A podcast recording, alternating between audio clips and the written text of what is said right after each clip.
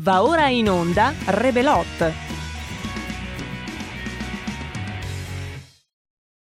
Well, everybody's heard about the bird. Bird, bird, bird. The bird's a winner. Well, a bird, bird, bird.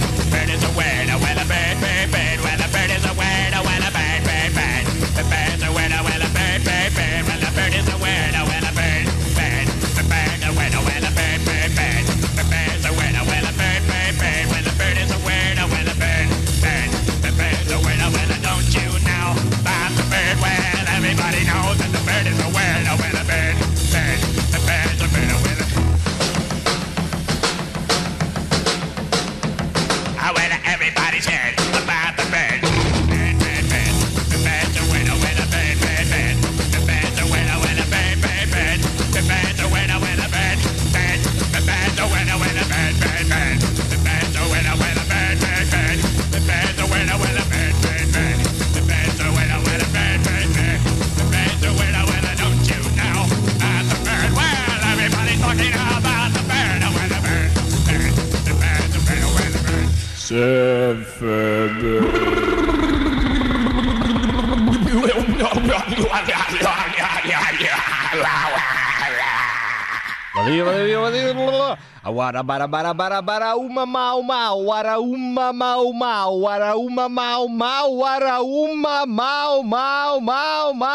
Benvenuti. Cade o non cade? Chi? Cade o decade? Chi? È caduto o cadrà? Ma non hai capito.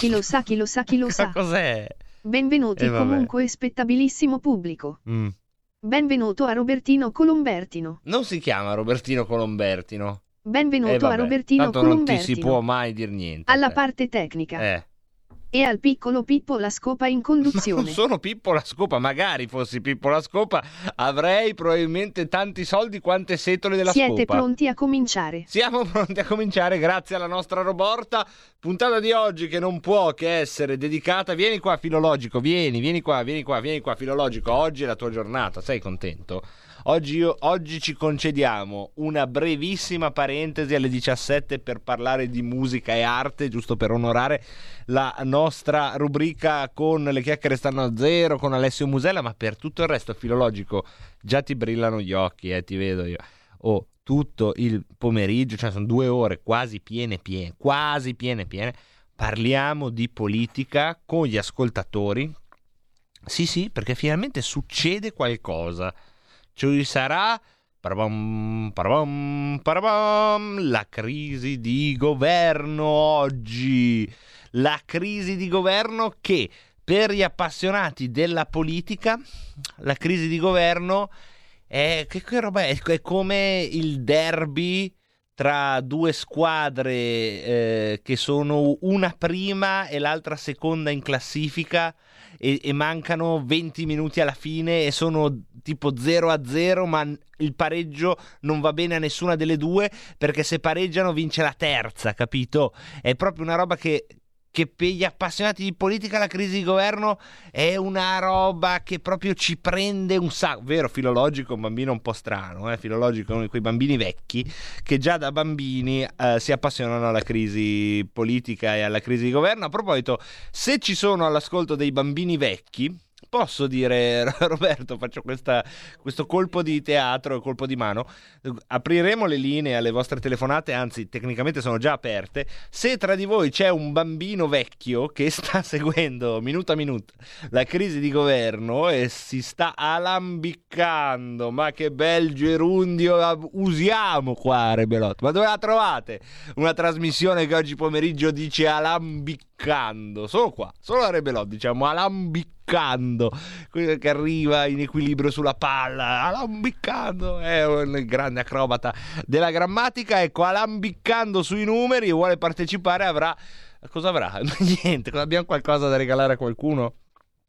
Abbiamo dei gadget, ma questa è una trasmissione che va avanti da 7 anni completi, è iniziato l'8º, non abbiamo neanche un portachiavi, cioè Borgonovo, capito, lui fa la trasmissione il lunedì, il jingle, dobbiamo fare il jingle a Borgonovo, aspetta metti il trono d'oro, sta arrivando Borgonovo, hai lavato il tavolo, arriva Borgonovo, le majorette, le stiamo facendo arrivare, appena finisce qui ti giriamo la carretta da 7 anni, iniziato l'8º, ma un portachiavi, ma un portaspillo, un tappo di sughero, un termosifone da installare nelle vostre case con il marchio Rebelot. Almeno avrei qualcosa da dare a questo spettabile pubblico.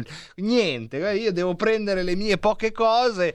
Cosa vi posso dare? Guardate, apro in diretta la tasca variegata, che è una tasca del mio zaino, ed è cosa c'è, filologico? Sì, ho già cambiato argomento, va bene. Adesso parliamo per un attimo della tasca del mio zaino.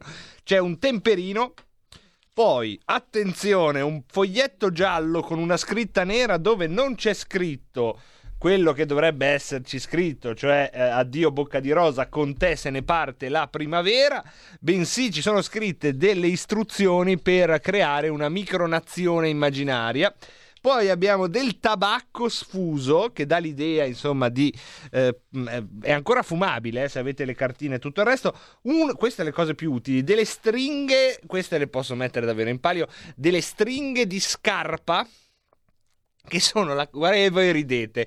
Adesso state vedendo in radiovisione, in mondovisione, in radiovisione, le stringhe di scarpa. Le stringhe di scarpa sono la cosa più utile che potete portare sempre con voi, perché la cosa più fastidiosa che può succedere a una persona, diciamo, legata alle sue scarpe, non è il buco, ma è la rottura della stringa. Ho capito, vi sto rompendo ben altro che la stringa. E allora lasciatemi solo ricordare il temperino con il dragone e un sacchettino di plastica per qualsiasi uso. Metti che devo portare via un cane, uno mi affida un cane, il cane fa quello che fa il cane, io ho il sacchettino. Va bene, filologico, sono tornato, ti sono mancato. Abbiamo già una telefonata, pronto? Oh, pronto. Eccolo, aspetta che ti saluta subito. È il tuo amico Roborta, quest'ora chiama sempre lui. Ciao Roborto. Eccolo lì. No, Roborta, come andà? Come va? Tutto bene? Oggi con Gizzi Pizzi come va? Sta parlando con te, Rob? Cioè, già che ti chiamano, già che lo sai. Roborto, bene dai. Bene dai, ma non è una conversazione così, già bene dai, ho capito che vi sentite tutti i giorni, ma c'è gente che ascolta, ci vuole un po' di intrattenimento. Va bene, ci sei già tu che fai l'intrattenimento, va. Vabbè, ciao. Vabbè, grazie mille. A Roborto cosa c'è? Frizzi Pizzi, ci va ben così. Vabbè, adesso mi allisci. Ciao Roborto. Vabbè, è andato Roborto, ha salutato. Ciao, Roborta. Ah no, è ancora qua, meno male, ormai vi capite tra voi. Abbiamo una telefonata, pronto? Sì, ciao Marco, mi senti? Forte e chiaro, da dove ci chiami? Chiamo dal Friuli Venezia Giulia, area Bisiaccaria. Dalla Bisiaccaria. Eccoci qua, dalla Bisiaccaria con furore.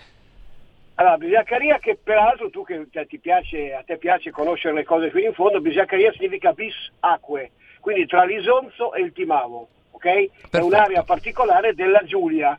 Noi siamo vicini a Trieste, vicini a Gorizia, eccetera eccetera, e quindi un po' distanti da Udine, eccetera. Comunque tra le due acque, bis acque. Isonzo e Timavo. Ecco, questo così lo sai e sono contento. Spariamo cultura così, pam. Beh, questa non è una cosa da nulla. No, è bella. Tutti quelli che, cioè, viene buona, sono quelle cose che vengono buone. Vengono buone anche perché tu sai che adesso quest'anno qui a Gorizia diventerà capitale europea della cultura insieme all'area di Pirano e dell'Istria. Quindi l'ultimo muro d'Europa l'abbiamo buttato giù qui proprio a Gorizia, ok? E siccome hai un po' di memoria storica, tu sai che una volta si cantava anche "O Gorizia, tu sei maledetta". Tu sei maledetta, perché costò moltissime vite prendere Gorizia. Pensate, in tempi di Covid, che sul fronte dell'Isonzo morivano al giorno, ogni offensiva, morivano 35.000 soldati solo di parte italiana, più o meno, quella era la media.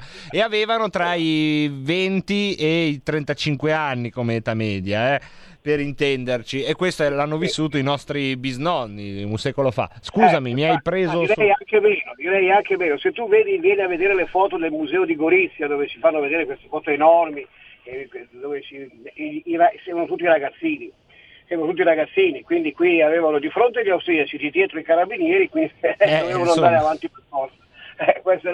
Questa è la storia. Re di Puglia, voglio dire, è un sacrario, non so, vieni a vederlo. Sì, presente.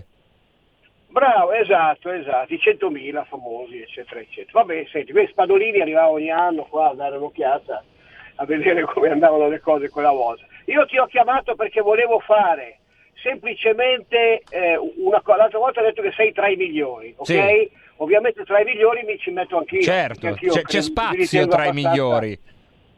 C'è sempre spazio tra i migliori, anzi noi vogliamo altri migliori per migliorarci. Esatto, se no non saremmo tra i migliori. Bravissimo. Io volevo fare i complimenti intanto a Deanna perché oggi ha resistito a un paio di battute diciamo di qualcuno che ha chiamato e se lo vedi gli dici: Walter dal Friuli ti considera una persona intelligentissima. Beh, da Antonino Danna abbiamo preso... Sta prendendo ha preso determinate posizioni, devo dire che con molto coraggio, e lui proprio è un'altra dimostrazione che Radio Padania non è solamente una radio che va contro, ma è una radio che va anche a favore, che vuole portare anche della cultura, hai capito? Che vuole portare anche un modo diverso di essere padani e di essere persone del nord, quindi dando un'informazione anche corretta e un punto di vista. E poi, che dire, volevo fare un altro invito a te, a Borgonovo, insomma a Deanna, alla regia, per cortesia invitate anche Maria Giovanna Maglie.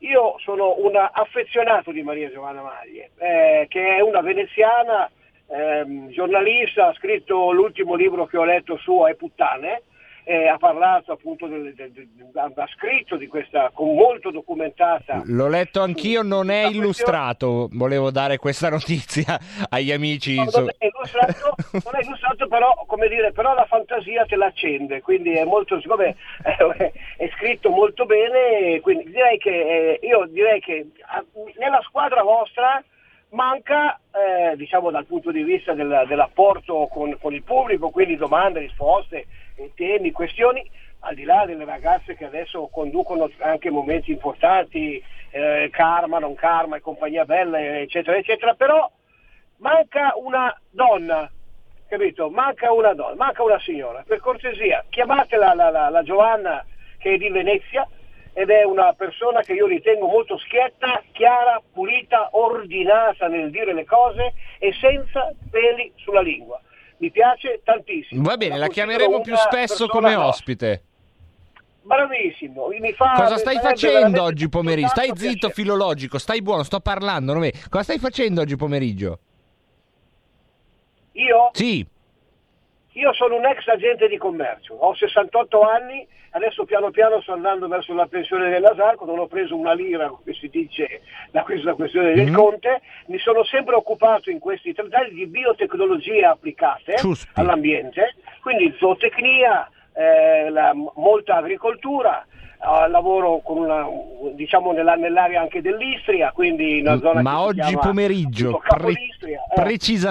precisamente, cioè quando finisce questa telefonata, quando finirà tra una mezz'oretta, tu che cosa farai? Incontro in un luogo che tu dovresti frequentare e venire qua, io ti ci porto, che è una privata, ancora gli addetti di Maria Antonietta Lausia, e queste piccole aziende che producevano il vino lo vendono direttamente. Ah, vai a comprare il vino tra poco. Vado a bere il vino, con degli amici. Ma... e tra l'altro tra questi amici c'è una persona anche interessante, adesso vedremo cosa fa, si fa una confraternita del 2021, che è la presidente del Fogolar Furlan del Friuli Venezia Giulia, di Palazzolo dello Stella. Ho capito. Ma ci vediamo alle 5 perché alle 6 la privata del mio amico Franco della Maria eccetera sera chiude. Non fare nulla, giusto, chiude, perché mi raccomando non assembratevi, No, non ci assembriamo, figurati. Sarebbe imperdonabile se delle persone si assembrassero. Sì, vabbè. Noi mi raccomando, non vi assembrate. E possibilmente il vino bevilo con la mascherina, se riesci. Cioè basta che tu lo fai scendere. Noi abbiamo imparato, Marco, a dire sempre di sì, a fare quel cazzo che vogliamo noi. Grazie, io questo... Ci consideriamo tra i migliori, senza far confusione. Se c'è un costituzionalista... Sì, hai ragione. Proveniamo dalla salute mentale, no? Perché io sono stato presidente per anni di associazioni di volontariati familiari che si occupava di Basaglia e quant'altro, della chiusura dei manicomi, quindi noi diciamo sempre di sì, va bene. D'accordo, e poi dopo ovviamente stiamo con chi ci piace. Ognuno poi, esatto, si autodetermina, per restare in temi nostrani. Va bene, grazie. Esattamente. Se c'è un costituzionalista, aggiunga come postilla alla fine della Costituzione, non dà fastidio a nessuno, la frase precisa che ha detto prima, noi diciamo di sì a tutti e poi diciamo come cazzo ci pare. Secondo me potrebbe essere una buona ripartenza. Grazie. Quel cazzo che ti pare è una sintesi, eh? E beh, diciamo chiaro, la Costituzione sì. Politica, la Costituzione è sintesi. Scusami, l'Italia è una repubblica fondata sul lavoro, non è che potevamo scrivere l'Italia è una cosa che poi una repubblica, devi fare sintesi. Le nostre frasche friulane, le osmizze istriane, le private, bisiache, eccetera, eccetera, sono la sintesi delle terapie vere, ecco. Dove ci si trova ancora, il sindaco si trova con il popolo, si trova un po' tutti, si beve un buon bicchiere di vino ad un prezzo, come dire, anche buono, e ci si fa compagnia. Ci sono gli anziani, ci sono i giovani, ci siamo tutti. E quella lì è una sintesi, è una terapia. Grazie mille per questa bella testimonianza. Marco, vienici a trovare. Verrò, ma sono già con voi. Siete miei ospiti. Va bene, grazie mille. Grazie ancora. Filo, cosa augurissimi. C'è? Augurissimi. Lasciami almeno salutare questo ascoltatore filologico. Dai, già come vedi sono telefonate che noi qui teniamo a un ritmo serratissimo, 20 secondi, 30 secondi dovete dire la vostra, se no cosa c'è filologico? Stellina. Qualcuno vuol fare uno scenario a filologico? Filologico? Qualcuno vuol fare uno scenario della crisi di governo a filologico? Se volete le linee sono aperte allo 02 66 20 35. Scusami Filo, ma guarda, mi sono anche incriminante, stavo per dire altro, sul numero 02 66 20 35 29. Sapete perché mi sono sbagliato sul numero? Torniamo a parlare di André, perché De André quando cantava metteva sempre davanti a sé il testo della canzone, anche se era Bocca di Rosa, la cantava da 25 anni o Via del Campo, insomma canzoni che lui ha cantato per 30 anni, ma ogni volta che c'era il concerto lui aveva il leggio davanti con le parole scritte grosse, e gli ultimi tempi questa cosa creava una certa curiosità, tant'è vero che gli è stato chiesto, ma mi scusi De Andrea, ma perché ancora il leggio con il testo di Bocca di Rosa? E lui rispondeva: Belin non si sa mai. E in effetti devo dire che Belin non si sa mai. 02 66 20 35 29, i numeri pazzerelli per intervenire. Ho di nuovo cambiato argomento, sì filologico, ho di nuovo cambiato argomento. Vedete che è difficile stare con i bambini. Ma tu non sei a fare la dada a quest'ora, filologico? No, la mattina, tu vai in presenza perché sei piccolino, sei un piccolo filologico che va in questa classe, e pomeriggio, anziché fare come i bambini normali, cioè rincoglionirti con la PlayStation, no, devi venire qui a sentire le cose. Va bene. Adesso vediamo se qualcuno, c'è una telefonata, vediamo se è per me o per filologico. Pronto Mirchio Pinti. Ecco qua, siamo a posto. Ormai giustamente la fase degenerativa del conduttore si riverbera nel pubblico. Benvenuto al nostro amico da Reggio. Sono Mauro di Reggio. Eccoci qua. Ecco, vedi, io direi che oggi, stante la situazione attuale dell'Italia, si può dire che questo paese è andato veramente oltre ogni limite di quello che è umanamente comprensibile o fattibile su questo pianeta Terra. Rimane comunque, per cui noi siamo decisamente defunti. Rimane comunque il fatto che la nemesi che accompagna l'uomo da quando si è staccato da un albero e si è messo in piedi nella savana continua tranquillamente, perché quella non si toglie. Il senso che creare presupposti sbagliati porta a patire poi sempre delle conseguenze, e purtroppo la Lega di presupposti sbagliati ne ha condotti. Il primo è stato quello di accettare una legge orrenda e schifosa, basta votare, andiamo a votare anche con quella, e l'abbiamo presa dove non batte il sole.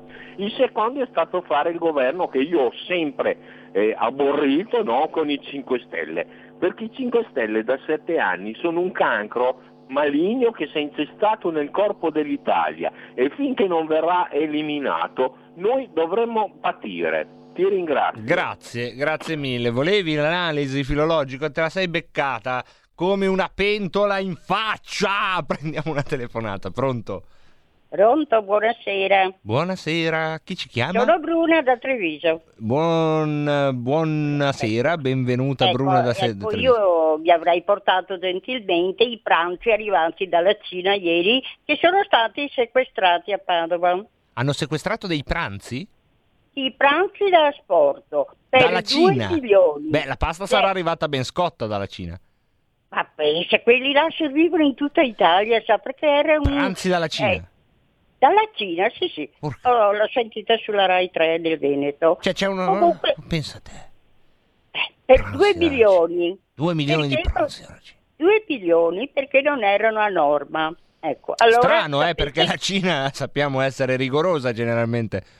Sì, ma quello che ha portato i suini in Cina ha detto hanno il Covid...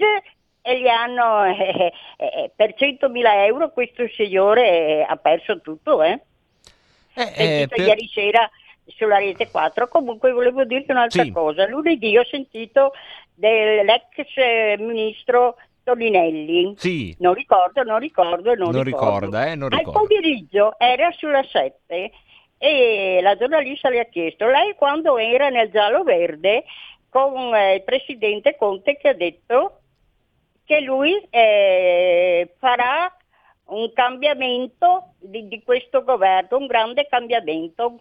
Ah, non ricordo che l'abbia detto, sa. Beh, vedi? Allora, ma questo prende lo stipendio. E non ricorda. Perché tu ricordi tutto. 5 Stelle. Tu hai fermato navi un paio d'anni fa, prego, ci mancherebbe. Abbiamo un'altra telefonata però indietro di te, ma prima finisci sui 5 Stelle, saranno parole d'amore, immagino. Sulla Piedemontana, una delle 5 Stelle ha fotografato che c'erano dei sacchi e che mettevano le bondizie sulla strada per la costruzione della Piedemontana. Poi ha telefonato i carabinieri. I carabinieri sono andati a vedere, hanno trovato 3 sacchi vuoti che non appartenevano a quelli che lavoravano. E comunque, quindi questa signora deve di mettere 5 Stelle fatte schifo. Esageriamo. No, grazie. No, fanno schifo. Esageriamo. Guarda qua che poi ci chiudono come Twitter. Prendiamo una telefonata. Pronto? Eccomi qua, oltre che a insegnarti a bere il vino con la cannuccia. Sì, benvenuto.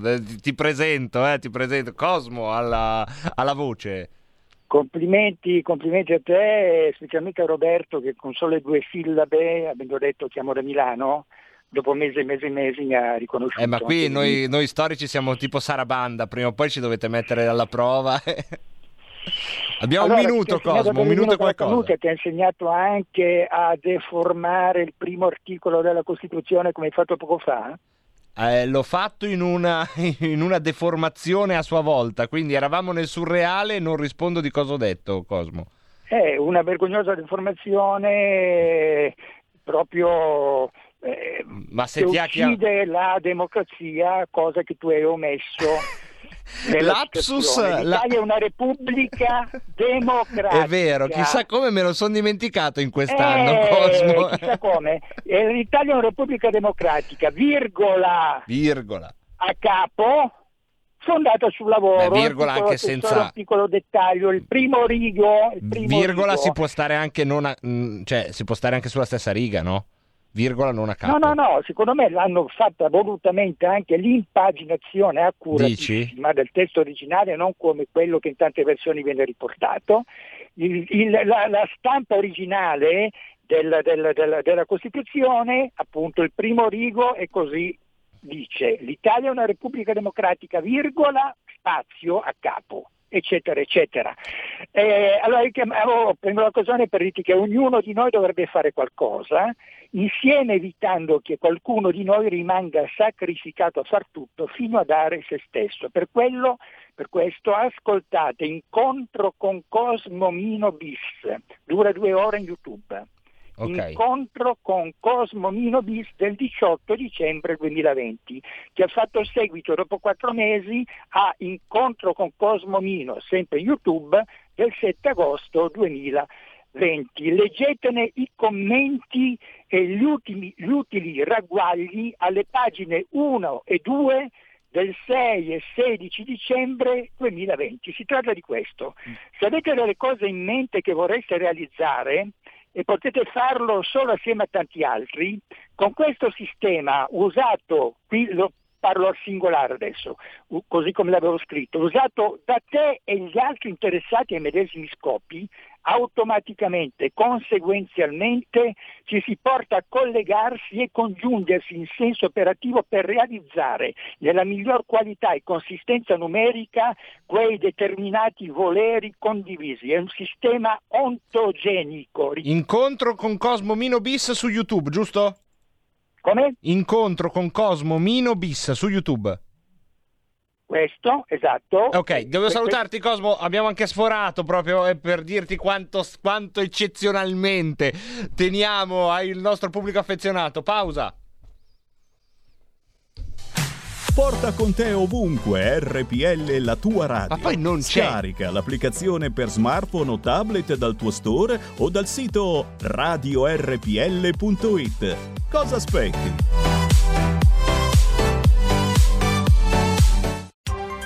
Coming Soon Radio, quotidiano di informazione cinematografica. Al cinema viviamo insieme ogni emozione. Pazzesco. Quelle che colorano la vita. Quali sono le cose importanti? Lo sai quali sono. Che fanno brillare gli occhi.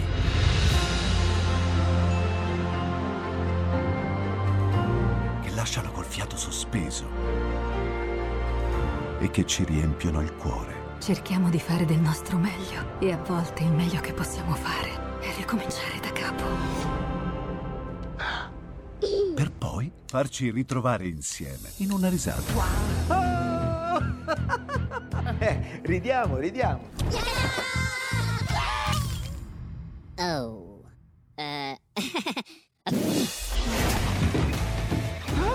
Ride? Dai raga, tutti insieme! Vola! No, ma guarda, una poca esagerata. No! Il cinema fa sognare in grande. E questo è il sogno. Ogni volta nuovo di zecca ogni sera ed è molto esaltante.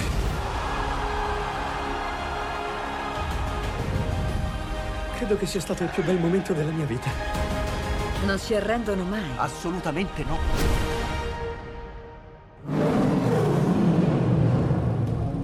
Accade solo al cinema. Ciao ragazzi, ci vediamo al cinema. Scusa. Elio e le storie tese. Elio e le storie tese. Elio.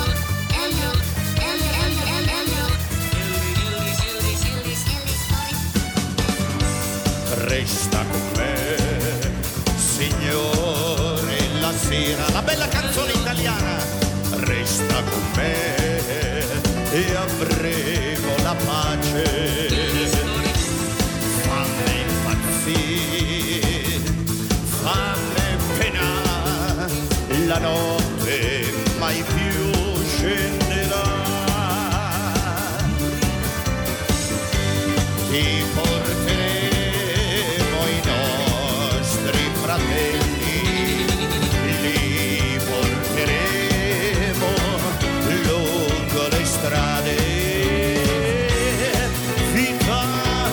la vita mia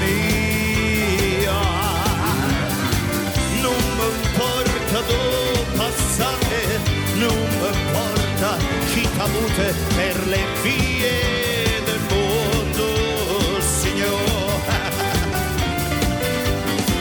non mi importa dove passate, non mi importa chi t'avute, resta con me.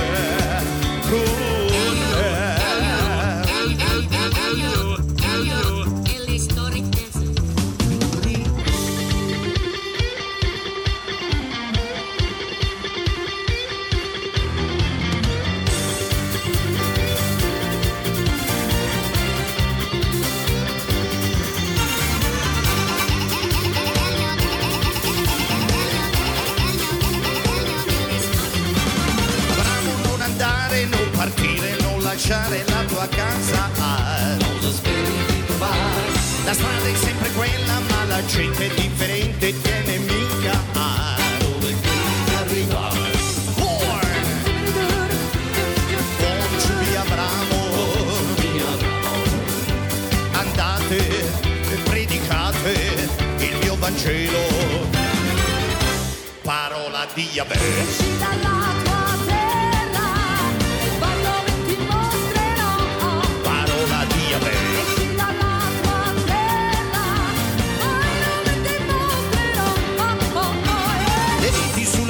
Ci abbandonate e ha lasciato i pescatori, sono partiti con Gesù. La folla che sonava se n'è andata, ma in silenzio una domanda ha. Sembra i gol ci portare. Buon ci vi Abramo. Tutti insieme. Quello che lasci tu lo conosci, il tuo Signore cosa ti dà? Un popolo, la terra e la promessa, parola di Yahweh. A malincuore è quasi un crimine, però il grosso l'abbiamo sentito a Bortubi Abramo di Elio e le storie tese, ci porta nella versione ridotta ma che onoriamo volentieri della nostra rubrica del mercoledì, le chiacchiere stanno a zero, l'arte mettila da parte, con Alessio Musella. Benvenuto Alessio. Ciao Marco. Benvenuto Alessio, oggi abbiamo proprio una decina di minuti perché la politica ci incalza e tra poco è prevista una conferenza stampa, insomma ci sarà tutto un pomeriggio di chiacchiere, aggiornamenti su un altro sport estremo, ma con te 10 minuti vogliamo parlare di un'arte più praticata probabilmente, più apprezzata e meno divisiva, che è la musica oggi. Che cosa mi dici del mondo della musica visto dal tuo punto di osservazione di addetto ai lavori della l'arte? Allora, domanda un po' l'hai presa larga. Beh, così tu poi la puoi mettere dove vuoi, perché se te la facevo troppo precisa, dopo giustamente, cioè se ti avessi chiesto ma cosa ne pensi di Morgan e Bugo, che sono rimasti l'ultimo momento nel nostro immaginario significativo, insomma, magari lì esatto, non avevi un'opinione, invece così io ti do la possibilità, come un cavallo in una prateria, di spaziare mentre le sorelle McFarland ti guardano dalla finestra. Allora, dopo una introduzione così, cioè io veramente mi ginofletto. Allora beh, partiamo dal momento comunque cupo che sta inevitabilmente vivendo, no? Insieme. Mi senti? Pronto? Sì, forte e chiaro. Ah, ok. Cupo perché comunque oggi come oggi la gran parte degli introiti o comunque del giro di affari e anche di lavoro intorno alla musica sono i live. Per cui qualche mese fa c'è stata questa manifestazione in Piazza Duomo di tutte le persone che lavorano dietro alla musica, perché la gente vede soltanto il frontman senza comprendere quante persone ci lavorino dietro, no? Per cui a quante persone dà da lavorare la musica. Per cui se parliamo di questo tipo di problematica qui, ovviamente nell'ultimo anno i musicisti stessi, ma sia i grandi che i piccoli, hanno dovuto fare i conti con internet o comunque col fare dei live da casa o comunque utilizzare i social, no? Per riuscire a continuare a comunicare, perché ricordiamoci che nel momento in cui smetti di comunicare smetti di esistere a livello comunque di spettacolo, certo. E questo non se lo possono permettere, capito? Anche i più grandi, tanto è vero che in questo marasma che ha portato comunque della negatività la maggior parte delle persone per quanto riguarda il lavoro, ha fatto sì che invece i mezzi di comunicazione, comunque i social, abbiano iniziato ad essere guardati in maniera diversa, no? Anche da chi era scettico prima, inevitabilmente adesso per acquistare, per vedere, cioè se prima nessuno si immaginava di ascoltare o di vedere un live musicale via Instagram, oggi è l'unica cosa che uno può fare. Per cui da questo punto di vista la musica ha iniziato a dialogare con il suo pubblico in maniera diversa. Certo, niente potrà sostituire la bellezza di andare a un concerto, questo sicuramente. Come si sono reinventati in questo strano anno i musicisti, e tu come stai seguendo anche questi filoni con le tue riviste, ricordiamole peraltro, Exit Magazine e... Art Investment e WL Magazine, me la dimentico sempre perché è un acronimo, mentre l'altra Exit me la ricordo. Allora, noi cerchiamo sempre di dare la visibilità che possiamo alla musica, ovviamente ci sono dei canali che sono più settoriali per cui magari sono più seguiti, però abbiamo il nostro bel da fare. Adesso poi saremo per creare Mood Magazine, che sarà un altro magazine che avrà più a che fare con la musica, dove avremo come partner Massimo Fregnani. Massimo Fregnani è uno dei più grandi organizzatori dei concerti, cioè ti faccio un esempio, dietro a Silvio Soler c'è lui, sì. Stiamo parlando di persone, lui stesso mi diceva che quest'anno probabilmente tra qualche mese riapriranno i teatri facendo sì che comunque le persone non possano essere più di 1.000, però già sarà qualcosa in più, no? Rispetto allo zero, zero assoluto, quantomeno c'è la prospettiva che si aprano i teatri per quanto riguarda le performance musicali o comunque il musical and company, okay? E questo sarà comunque buono. Per quanto riguarda invece i musicisti, allora i grandi, come ti ho detto prima, hanno comunque un apparato che ha fatto sì che iniziassero a dialogare diversamente con il proprio pubblico, però da una parte li ha avvicinati come potenzialità anche ai piccoli, perché comunque ci sono sempre stati dei personaggi che hanno utilizzato bene YouTube, che hanno utilizzato bene i social, che magari non erano famosissimi, che inevitabilmente hanno visto comunque i loro follower salire e anche l'importanza della divulgazione della propria musica, perché certo, comunque se prima nessuno andava a guardare o ascoltare la musica sui social, oggi lo fanno e per cui magari sono andati a scoprire anche personaggi che utilizzavano bene i social da anni e che però invece in questo periodo di pandemia hanno trovato un pubblico molto più disponibile a valutarli. Ecco Alessio, sì. Volevo chiederti, proprio perché oggi siamo in versione clip, se ti vengono in mente le prime tre che ti vengono in mente, tre consigli per chi magari ci sta ascoltando e o è un addetto ai lavori della musica, nel senso che ha un gruppo, ha una sua realizzazione artistica, oppure è semplicemente uno dei tantissimi persone che vivono del corollario, lezioni di chitarra, lezioni di piano, lezioni di musica in generale. Ecco, quali possono essere i tre consigli per superare questo scollinamento dalle restrizioni all'orizzonte di un fine crisi che però è ancora lontano?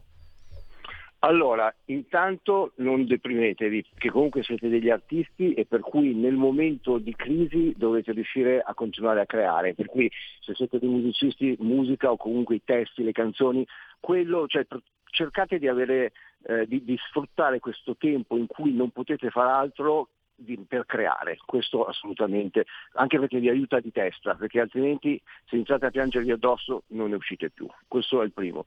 Poi YouTube, utilizzatelo, è vero che molti lo stanno già utilizzando, però utilizzatelo di più, fate delle mini clip che possano destare curiosità e poi dopo portate le persone, dopo che le avete incuriosite, nel vostro mondo, per cui se non avete un sito fatelo, ma il sito non è più il sito di una volta, in questo caso potrebbe essere un contenitore, un catalizzatore, no? Per cui uno entra nella pagina iniziale, legge chi sei e poi dopo può andare a scegliersi la musica, la può scaricare e quant'altro, per cui iniziate a lavorare su voi stessi, poi ovviamente avete tutte le piattaforme di riferimento dove poter far scaricare la vostra musica, ma iniziate a creare il vostro pubblico, perché è il vostro pubblico poi che si affezionerà a voi e quando finalmente riuscirete a fare dei live vi seguirà, per cui è adesso che dovete lavorare, è adesso che dovete fidelizzarlo, non aspettate che finisca tutto, perché quando finisce tutto arrivate secondi. Quando va bene. Grazie mille Alessio per questo pum boom finale, speriamo, chi lo sa, parole che volano nell'etere da qualche parte atterreranno, speriamo in qualche luogo utile, se non è utile a chi le ha sentite le faccia girare se le ritiene. Grazie Alessio, grazie mille Alessio Musella. Grazie Marco, un abbraccio, ciao. E ora, un'altra canzone,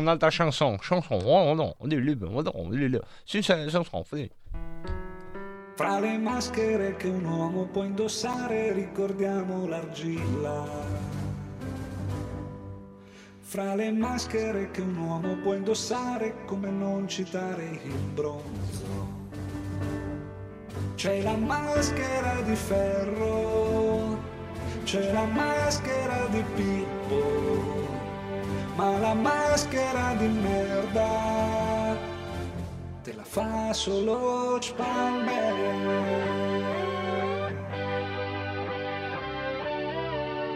Pixie e le ragazze della palla al piede tornano domani, ma adesso è il momento della cazzuola di Spalmen. Un tamarro dietro l'angolo voleva incularmi la Vespa. Tamarro dietro un altro angolo voleva incurarmi la Caterina, ma io ho chiamato Spalmen, lui mi ha risposto dimmi, e io gli ho detto vieni qui che c'è bisogno di te per difendere me. Attenti cattivissimi perché è arrivato Spalmen che spalma la merda in faccia. Aiuto, arriva Spalmen che tutti spalmerà. È arrivato Spalmen che spalma la merda in faccia. Aiuto, arriva Spalmen che tutti spalmerà. Non c'è dubbio che Spalmen sia un amico con le mani in pasta, e non credere che Spalmen gli puoi dire tipo adesso basta, perché si chiama Spalmen e il nome dice tutto, e ad ogni farabutto tinge il viso colombarone, poi lo asciuga col fuoco, ti rende spalmatissimo perché si chiama Spalmen che spalma la merda in faccia. Aiuto, arriva Spalmen che tutti spalmerà. Eroe dei nostri tempi, non temo il faccia a faccia, di merda una focaccia sul volto spalmami.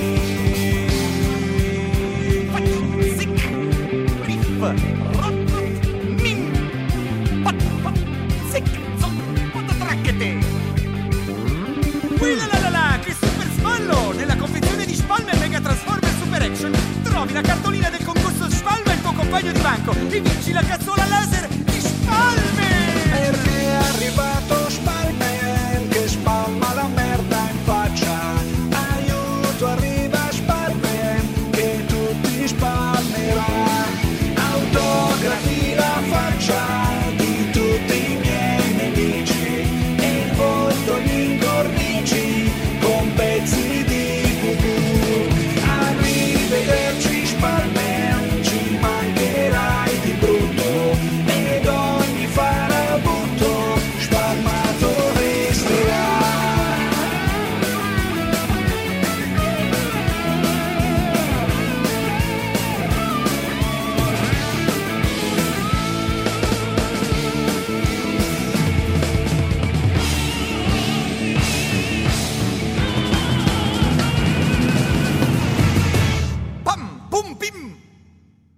E rieccoci tornati. Questa era Spalmen di Elio e le storie tese.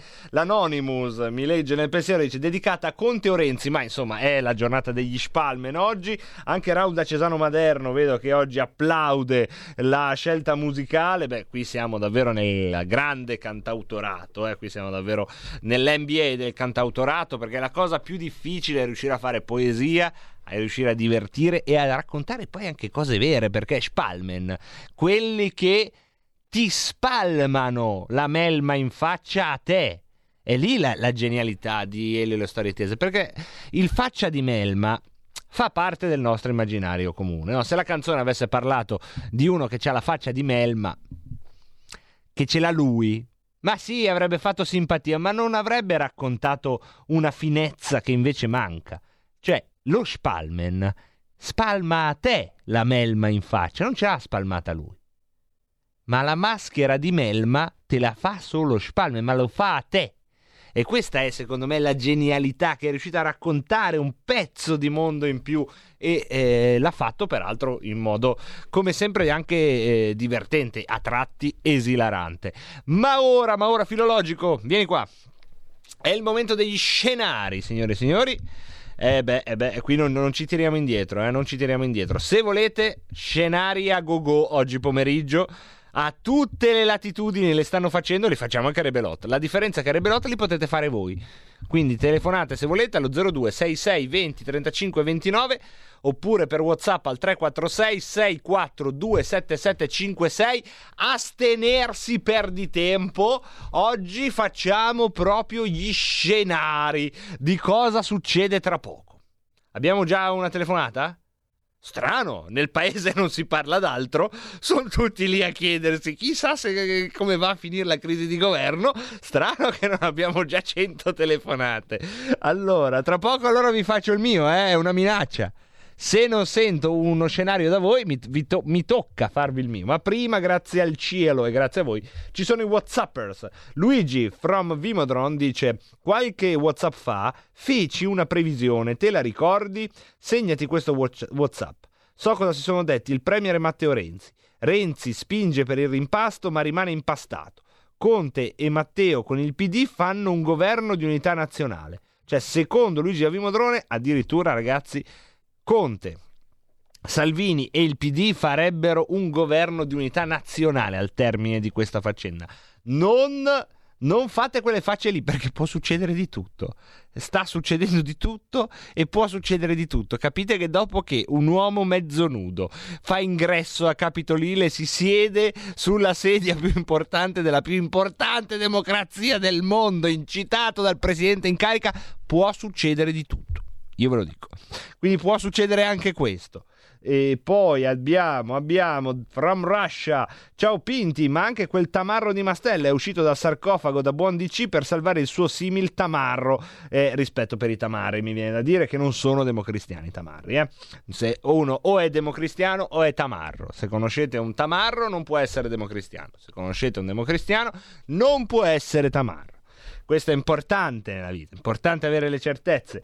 E poi abbiamo il nostro amico dall'azoto liquido, Giacomo, il nostro trasportatore, che ci chiede se Cosmo è un personaggio reale. Sì, ma Cosmo ci telefona come ci telefonate voi, è un nostro ascoltatore, non è un'interpretazione, ecco.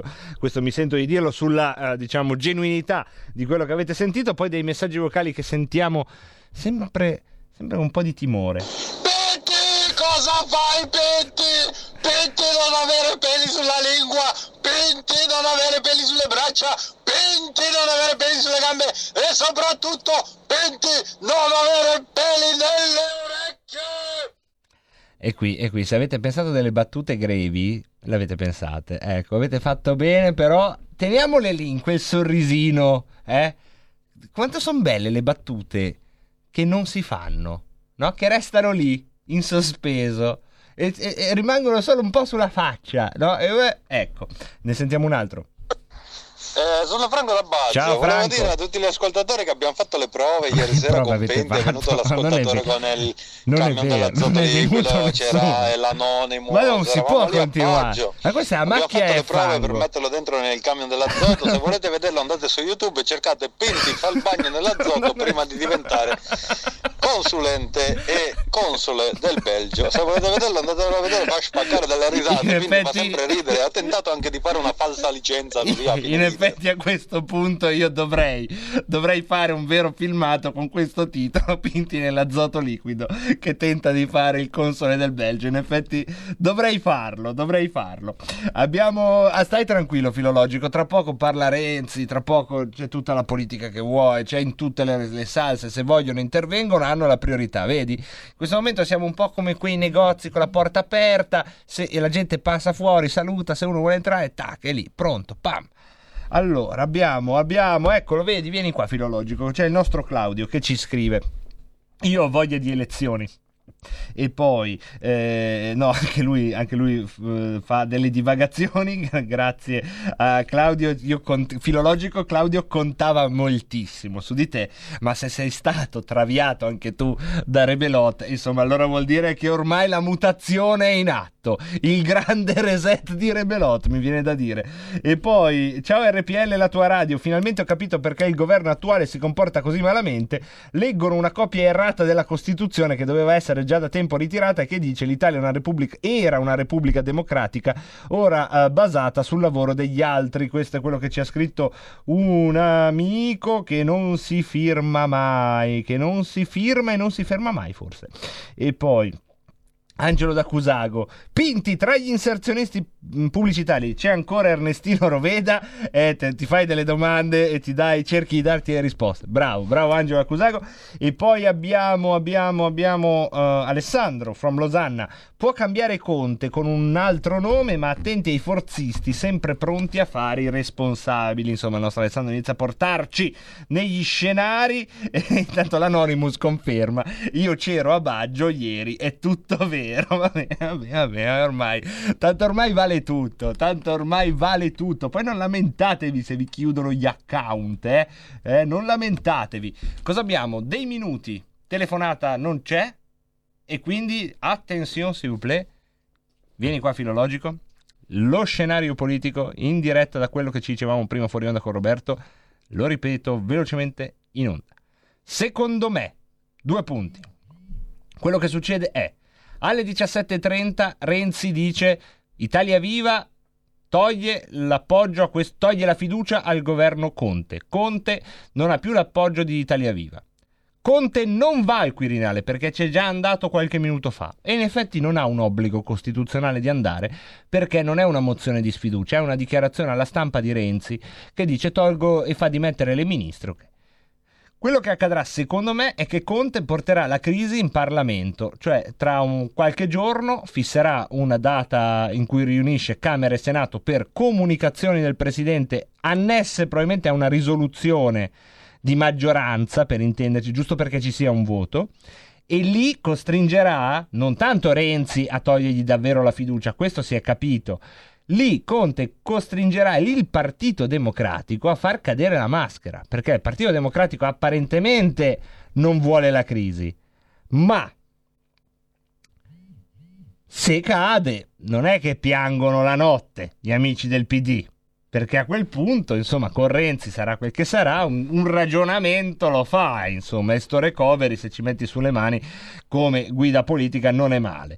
In tutto ciò, nella mia previsione, perché io sono convinto che comunque vada Renzi ha vinto, e che questo è l'unico dato politico che abbiamo da dare alle 17:27, perché se resta al governo vuol dire che passa all'incasso, e quindi vuol dire che Conte gli dà i dischi di Little Tony, la mucca, la casa, il cascinale, il giradischi, il tostapane, l'aspirapolvere, quello che vada solo in giro per casa tipo robottino, e Renzi porta a casa tutto. Se invece Renzi non riesce a sfiduciare Conte, e questa è la parte che ci interessa secondo me di più, vince lo stesso, perché Renzi cercherà di accreditarsi come l'opposizione europeista, filoamericana, che vuole l'obbligo vaccinale, che vuole il MES, che è educato, che è buono, che è umano, e che lui sì che è l'opposizione che gli italiani devono votare, non certo quelle bestie di Salvini, della Meloni o degli altri, insomma, pericolosi estremisti che ci sono in giro. E quindi, secondo me, Renzi o vince perché manda a casa Conte e resta nel palazzo, oppure conta Renzi di poter percorrere praterie di opposizione, dove crescere all'opposizione. Voi direte: ma è così sputtanato, ma chi lo vota più? Cari miei, questa è una bella riflessione, però se tutti i media incominciano a dargli spazio, se ogni tanto, una volta alla settimana, Renzi alza il telefono e chiama un suo amico che nel frattempo è diventato presidente degli Stati Uniti, dice: Ehi, Joe, do you remember me? Hey, come on, I'm Matteo Renzi. Do you remember me, Little Joe? You remember we meet long time ago. Hey, come on, I'm the good opposition in Italy. Hey, come on, I need some money for my foundation. Hey, come on, why don't I... Ecco. Non so se mi sono spiegato, Filo, mi sono spiegato? Un po' perplesso, filologico, perplesso. Tra poco. Hai sentito? Le radio italiane si mettono insieme per amore della radio. Una grande storia meritava uno straordinario futuro. Nasce l'app Radioplayer Italia. 140 stazioni in una sola rete. Scegli la tua preferita e ascolta il suono perfetto del digitale. Gratis, senza registrazione, senza interruzioni. compatibile con tutti i device. Naviga, esplora e scopri l'universo dell'audio. Ti sorprenderà. Scarica Radioplayer Italia. Il futuro batte con la radio nel cuore. Anche RPL è disponibile su Radioplayer Italia. Stai ascoltando RPL, la tua voce libera, senza filtri né censura. La tua radio. Ehi, sveglia! Chi ha parlato? Sono io, la Digital Radio. Anche in camera mia? Ma non abitavi nella mia auto? Analogico che non sei altro. Per tua informazione, da quest'anno mi puoi ascoltare nelle auto nuove, in casa e dovunque ci sia una radio. Eh sì, da quest'anno dove c'è radio c'è DAB. Ascolta le tue radio preferite con il suono perfetto della Digital Radio e scopri tanti contenuti extra. Sì, però svegliati, Dibidi dobidi DAB. Anche RPL, la tua radio, è in Digital Radio. Porta con te ovunque RPL, la tua radio. Scarica l'applicazione per smartphone o tablet dal tuo store o dal sito radiorpl.it. Cosa aspetti?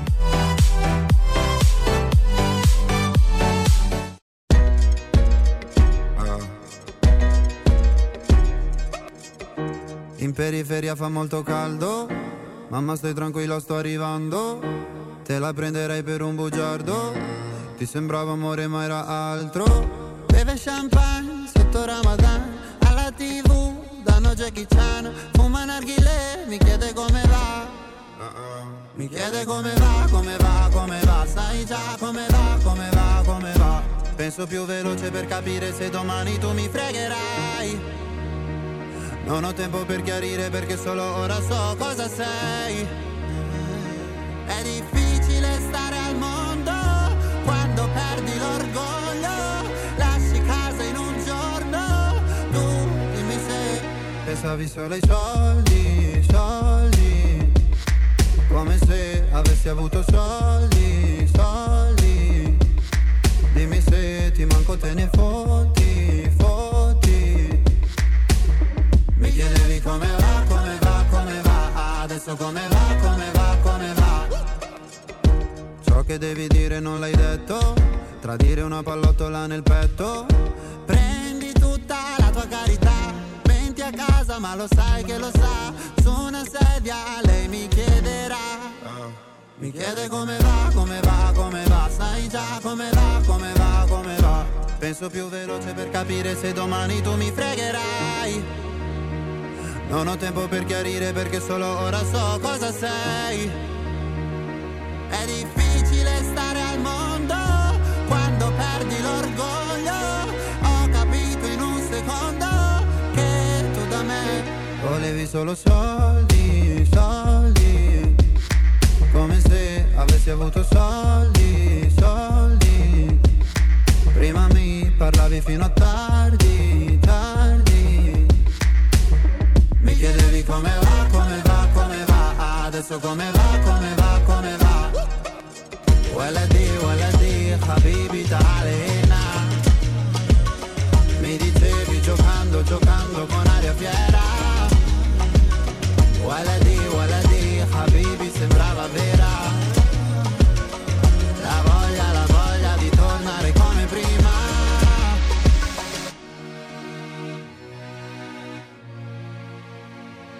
Io da te non ho voluto soldi. È difficile stare al mondo quando perdi l'orgoglio. Lasci casa in un giorno. Tu dimmi se volevi solo soldi, soldi.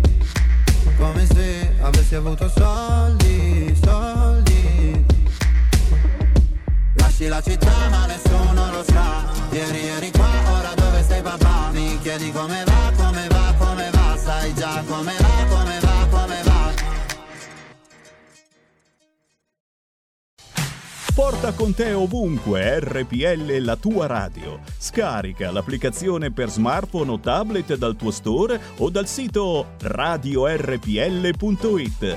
Cosa aspetti?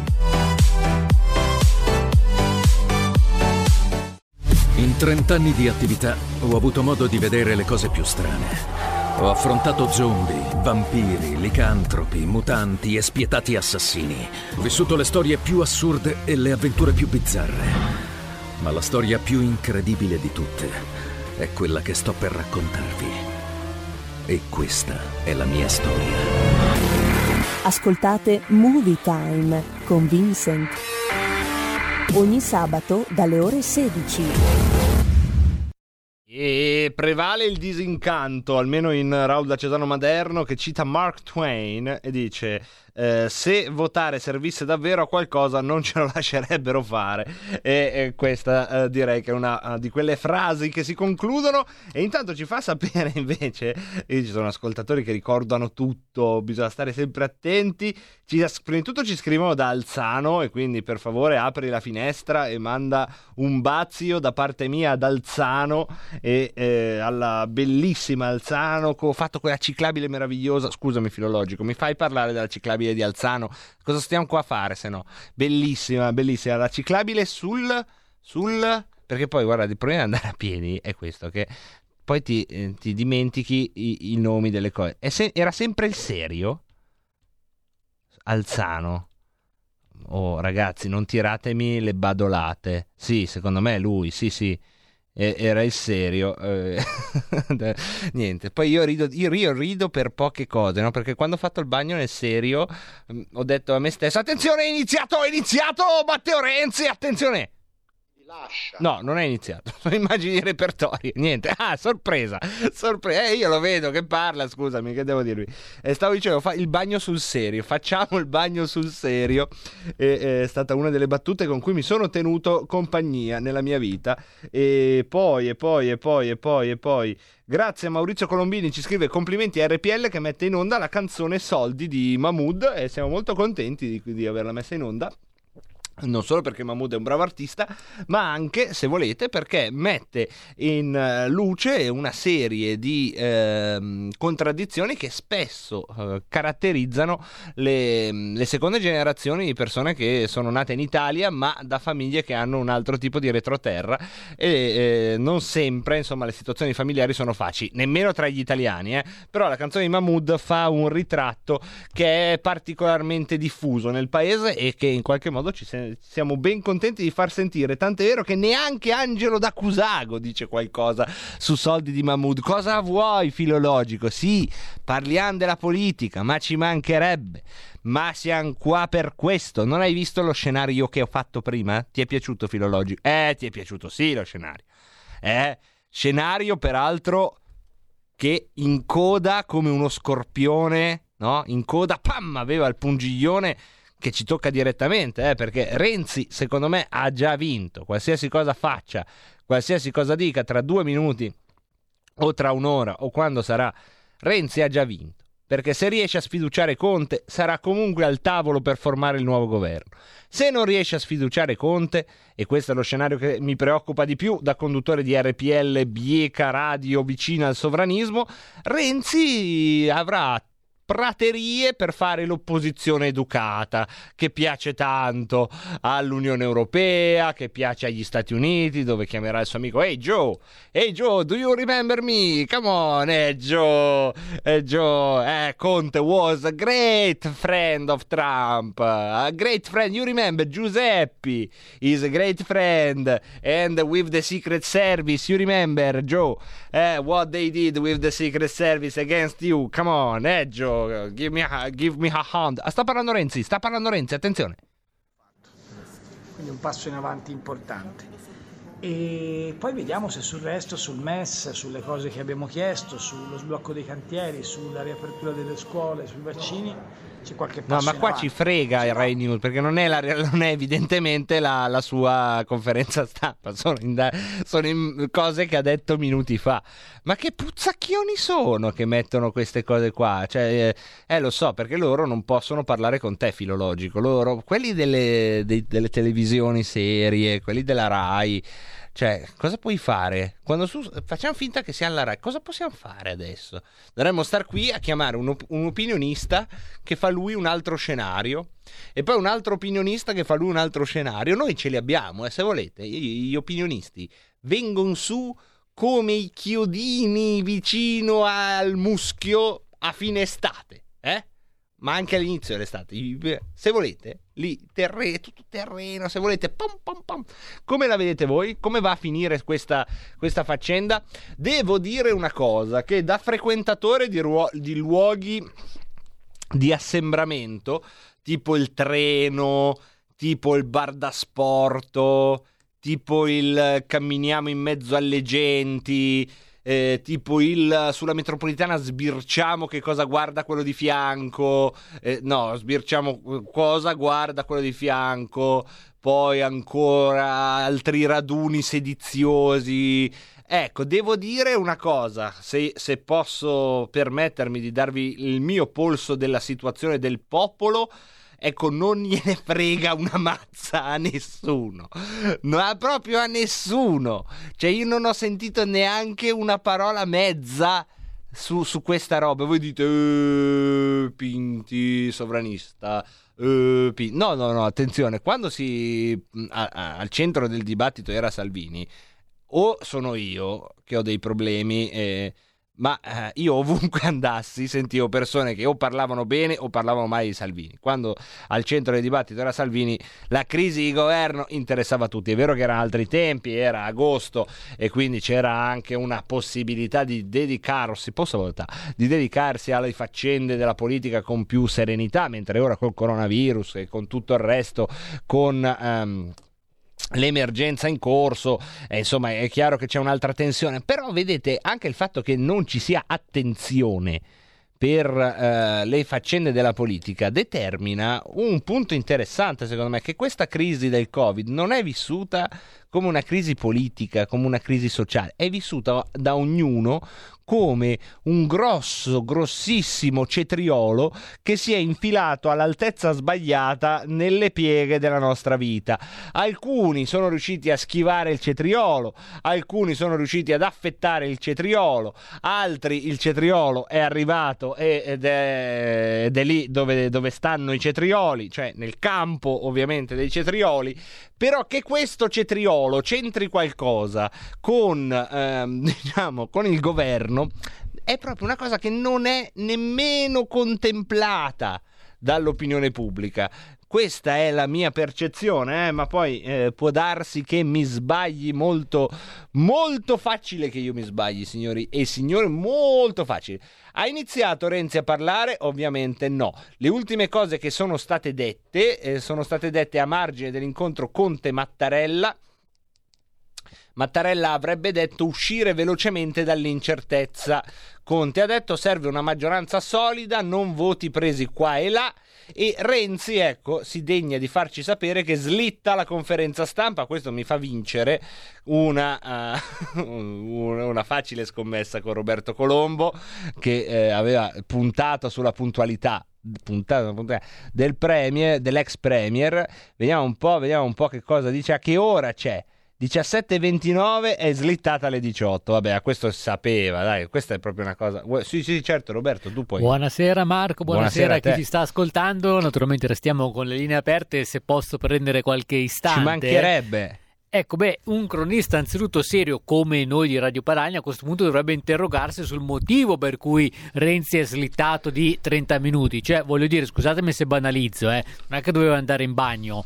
Vuol dire che ci sono state, è accorso qualcosa tale per cui è slittato di 30 minuti la conferenza stampa. 30 minuti che è un tempo senz'altro consistente, ripeto, vuol dire che aveva qualcosa in più che da fare, che non un bisogno fisico, ma neanche lunghissimo, per cui vuol dire che è qualcosa che può risolvere con una telefonata o con un giro di con una breve riunione, per cui qualche problema che c'è, non c'è, può mettere a posto in breve. Che cosa può essere questo piccolo dal suo punto di vista piccolo inghippo che ha avuto?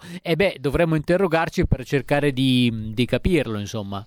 Questa è una possibilità, cioè oppure che in questo momento Giuseppe Conte stia telefonando a Renzi dicendo "Ho una camicia, ma bella Matteo, a me non sta più.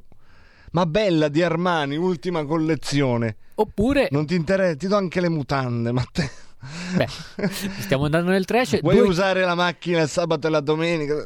Non devi neanche farmi il pieno, fai i tuoi giri, fai le cose. Due chiamate in attesa, se posso dire questa, perché veramente ce l'ho sul gozzo. O magari semplicemente Renzi ha un problema grosso nel suo disegno politico, ma conoscendo il personaggio, mi sento proprio di dirlo, vuole tenere botta perché vuole a tutti i costi andare nei telegiornali delle ore 20, e per andarci i servizi devono essere pronti e quindi deve fare la conferenza stampa per forza a quest'ora, per cui le cose gli stanno andando male, li stanno franando tutte tra le mani, ma non vuole perdere i titoli dei telegiornali. Grazie comunque a Roberto Colombo. Roberto Colombo, come sentite, dice che insomma forse a Renzi le cose non stanno andando bene, no?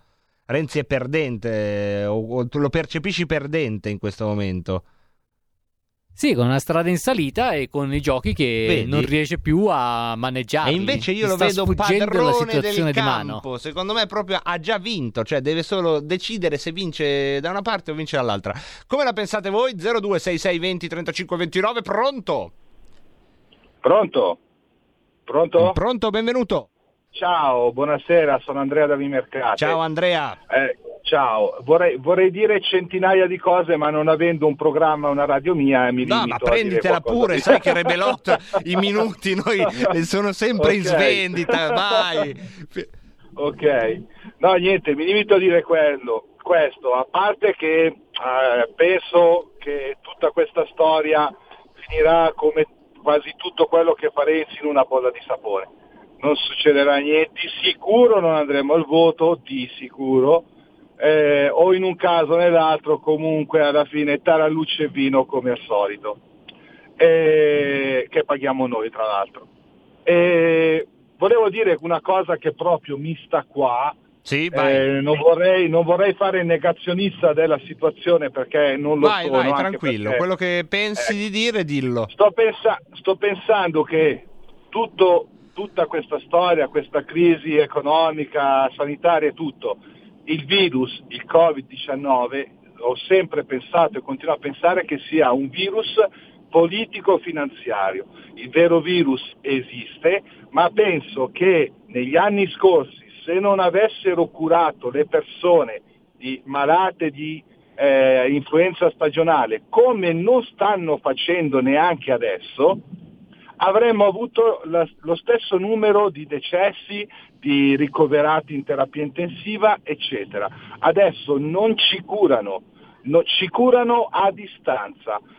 Lo so per in prima persona, non ci curano neanche le patologie croniche, ce le rimandano. Per cui se gli altri anni fosse accaduto questo, avremmo avuto lo stesso identico, se non di più, numero di decessi. E già solo questo mi fa capire che il vero virus è politico-economico.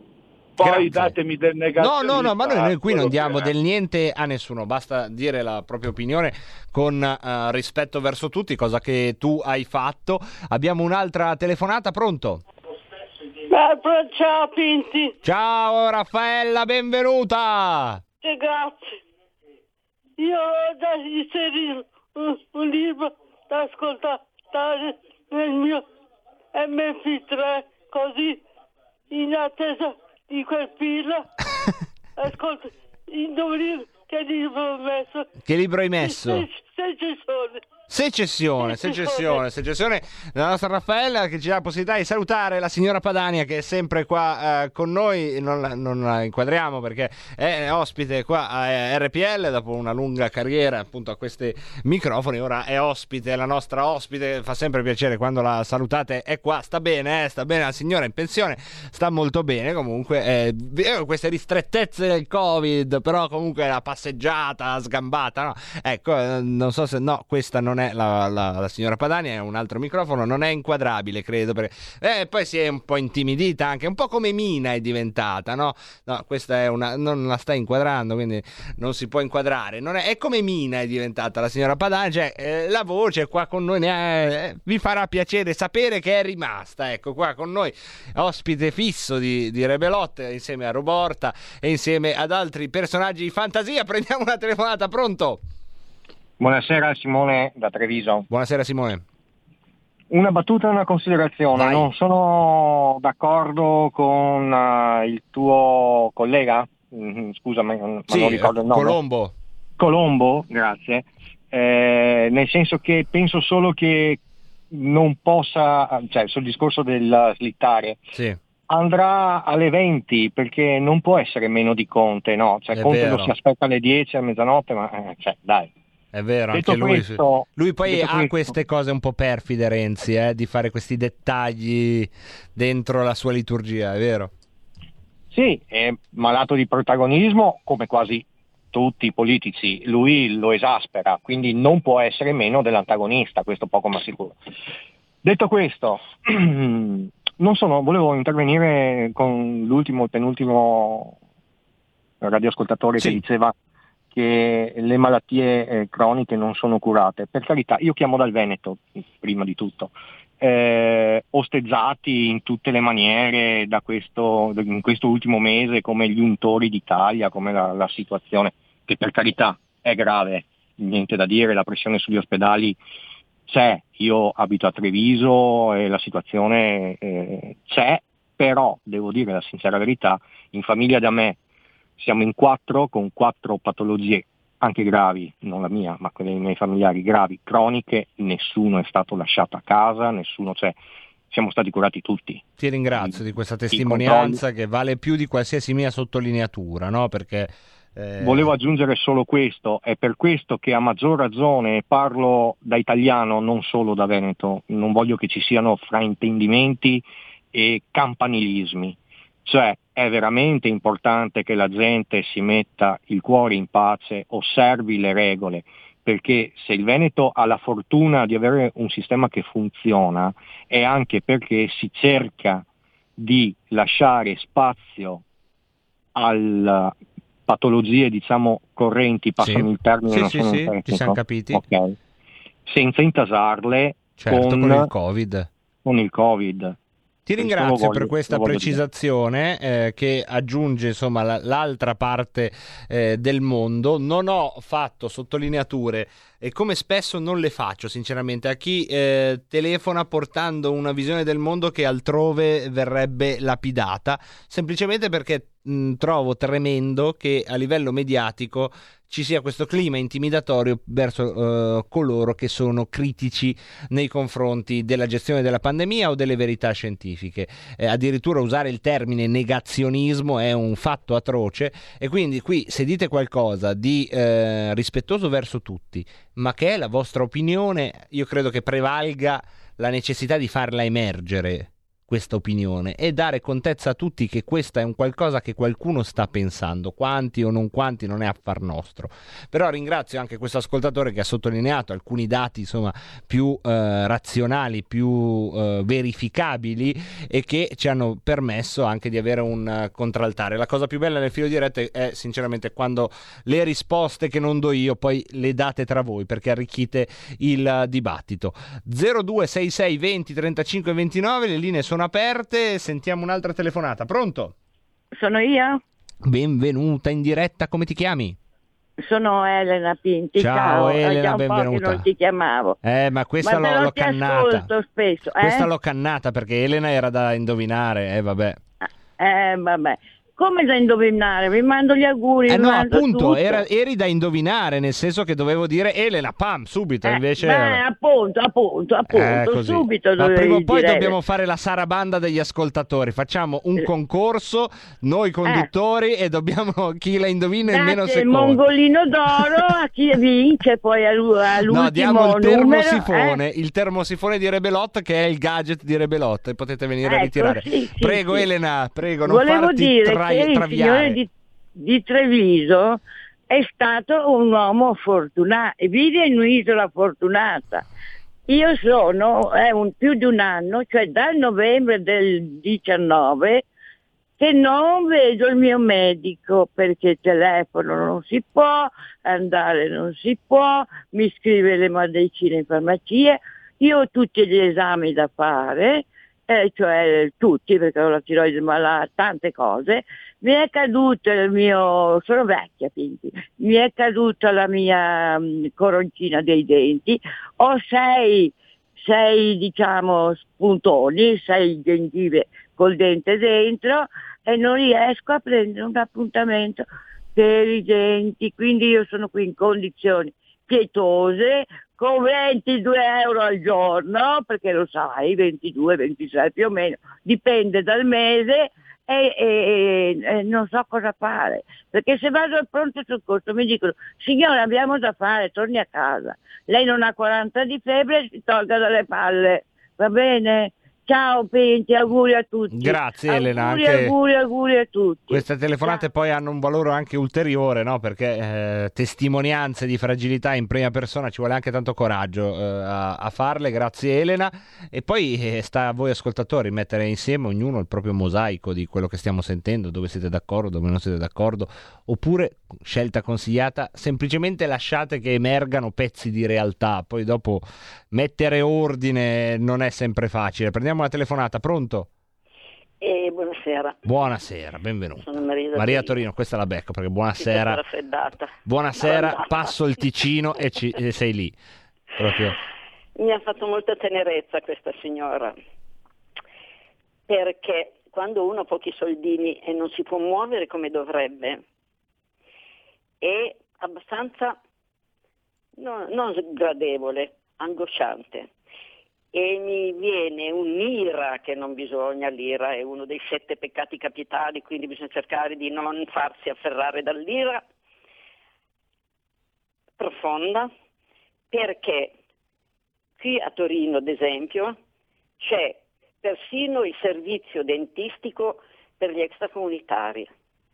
È possibile che non ci sia un servizio dentistico per gli italiani che hanno pagato una vita di soldi, di tasse, di tutto? Ma è possibile? Beh Maria, questo mi sento di dirti che è un servizio dentistico per gli italiani, cioè insomma la sanità piemontese esiste, mi sembra anche una delle più scalcagnate. La sanità piemontese, parlo in genere. Sì. Non è possibile che l'Italia si sia ridotta in questo modo. E guardi, mi veniva da piangere prima di sentire lei, mamma mia quanto è brillante, bravissima. Che belli complimenti Maria. Ascolti, però di musica potreste anche mettere qualcosa di anni addietro, un travaglioli, anche 20, 30, 40, 50, 60, anche americana, bellissima, ma soprattutto italiana, francese, eccetera. Non tutta quella musicaccia anni 70, 80, che soprattutto rumore è sempre la solita solfa. Comunque, a parte questo, mi veniva da piangere perché durante la mia non breve vita non ho mai visto un periodo in cui ai vertici c'è gente ai quali dell'Italia non importa un fico secco. È una cosa angosciante questa, non è possibile, non è compatibile. L'Italia, che era il quinto paese come tra i paesi più industrializzati al mondo, che è stata ridotta a elemosinare. Ma dove siamo? Dove siamo? Ma chi abbiamo il potere? Grazie Maria, grazie mille Maria. A proposito di vizi capitali, pochi minuti fa sapete chi è intervenuta per difendere l'esecutivo dicendo: la crisi è irrazionale. Io dico la Conferenza Episcopale Italiana, che dice la crisi è irrazionale. Cioè ragazzi, ma scegliete un altro aggettivo. Se l'oggetto della vostra missione sulla terra è giustamente l'irrazionale, non dite che la crisi è irrazionale, ma usatene altri. L'irrazionale crisi di governo in un momento in cui servirebbe maggiore responsabilità, ha detto l'agenzia di stampa dei vescovi, la SIR, titola così una crisi che persino a prescindere dalle sue motivazioni reali o dichiarate appare assurda. Assurda è già meglio, ma non usate irrazionale proprio voi. Agli occhi dei cittadini, alle prese con i contagi e il loro tragico corredo di morti, con le conseguenze economiche della pandemia che in molti settori sono estremamente gravi e con il suo devastante impatto sociale che invece non risparmia nessuno, e appare assurda anche agli occhi dei nostri partner europei. Insomma, il Vaticano ha detto: oh, ma te sta crisi te la fai da solo, noi con Conte se siamo trovati tanto bene. Prendiamo la telefonata, pronto? Alessandro, Casa di Milano. Locatelli, hai 49 secondi. Dunque, con l'occasione faccio tanti auguri a tutti, sperando che servano. Volevo dire, allacciandomi a quanto ha detto la signora, io penso che una delle motivazioni che siamo ridotti in questo modo, con tutti i tentativi di cambiare sul governo, nonché far finta di litigare, sono i soldi che prendono. Io credo che la Lega abbia fatto una volta una proposta di diminuire quei soldi che prendono i parlamentari, che li tengono incollati peggio ancora della colla stessa. Ecco, per cui questo è un motivo valido. Quanto dovrebbe prendere secondo te un parlamentare in Italia? Ma che sento io, ne sento dire anche dei 14-15 mila addirittura. No, ma secondo te quanto dovrebbe prendere un parlamentare? Ma dovrebbe prendere un 5.000 euro, sarebbe già troppo. Cioè l'importante è che facciano il loro dovere, come gli operai che devono fare il loro dovere. Grazie Locatelli, grazie mille Locatelli, abbiamo la pausa, lo sai com'è. Salve. Stai ascoltando RPL, la tua voce libera, senza filtri né censura. La tua radio.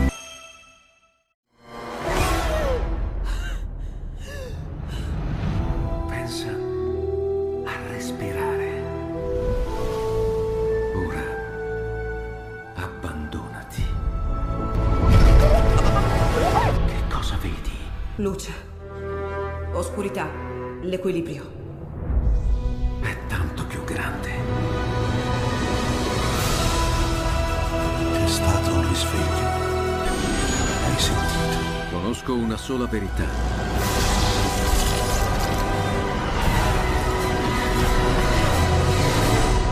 Movie Time ti fa entrare nel vivo del cinema. Ti fa sentire come se fossi tu il protagonista del grande schermo.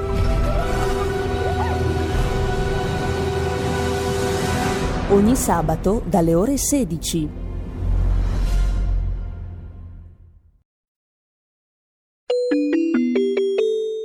Qui Parlamento. Grazie Presidente.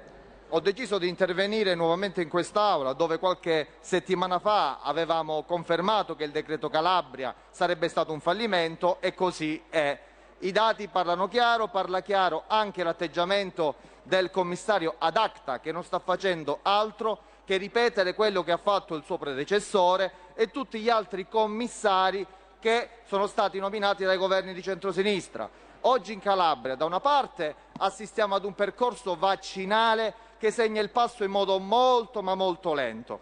Dall'altra parte, assistiamo al taglio di risorse che mette in difficoltà inevitabilmente tante strutture d'eccellenza, e proprio di questo voglio parlare in quest'Aula. Voglio denunciare quello che sta avvenendo nel capoluogo di regione Catanzaro, dove il Sant'Anna Hospital, un centro di cardiologia all'avanguardia in Europa, rischia di chiudere perché vi è una diatriba tra il neocommissario ad acta della Calabria e il commissario prefettizio dell'ASP di Catanzaro.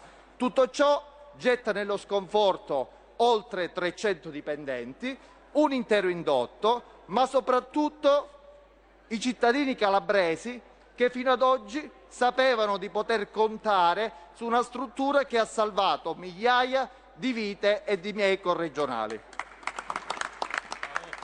Signor Presidente, chiediamo che il Governo attenzioni questa cosa, perché il Comune di Catanzaro si è già espresso chiedendo un tavolo tecnico al Ministro Speranza, perché questo danno l'ha provocato questo Governo. E allora, per una situazione così paradossale, a Catanzaro si direbbe ora gabbo, oggi più che mai al Governo Conte.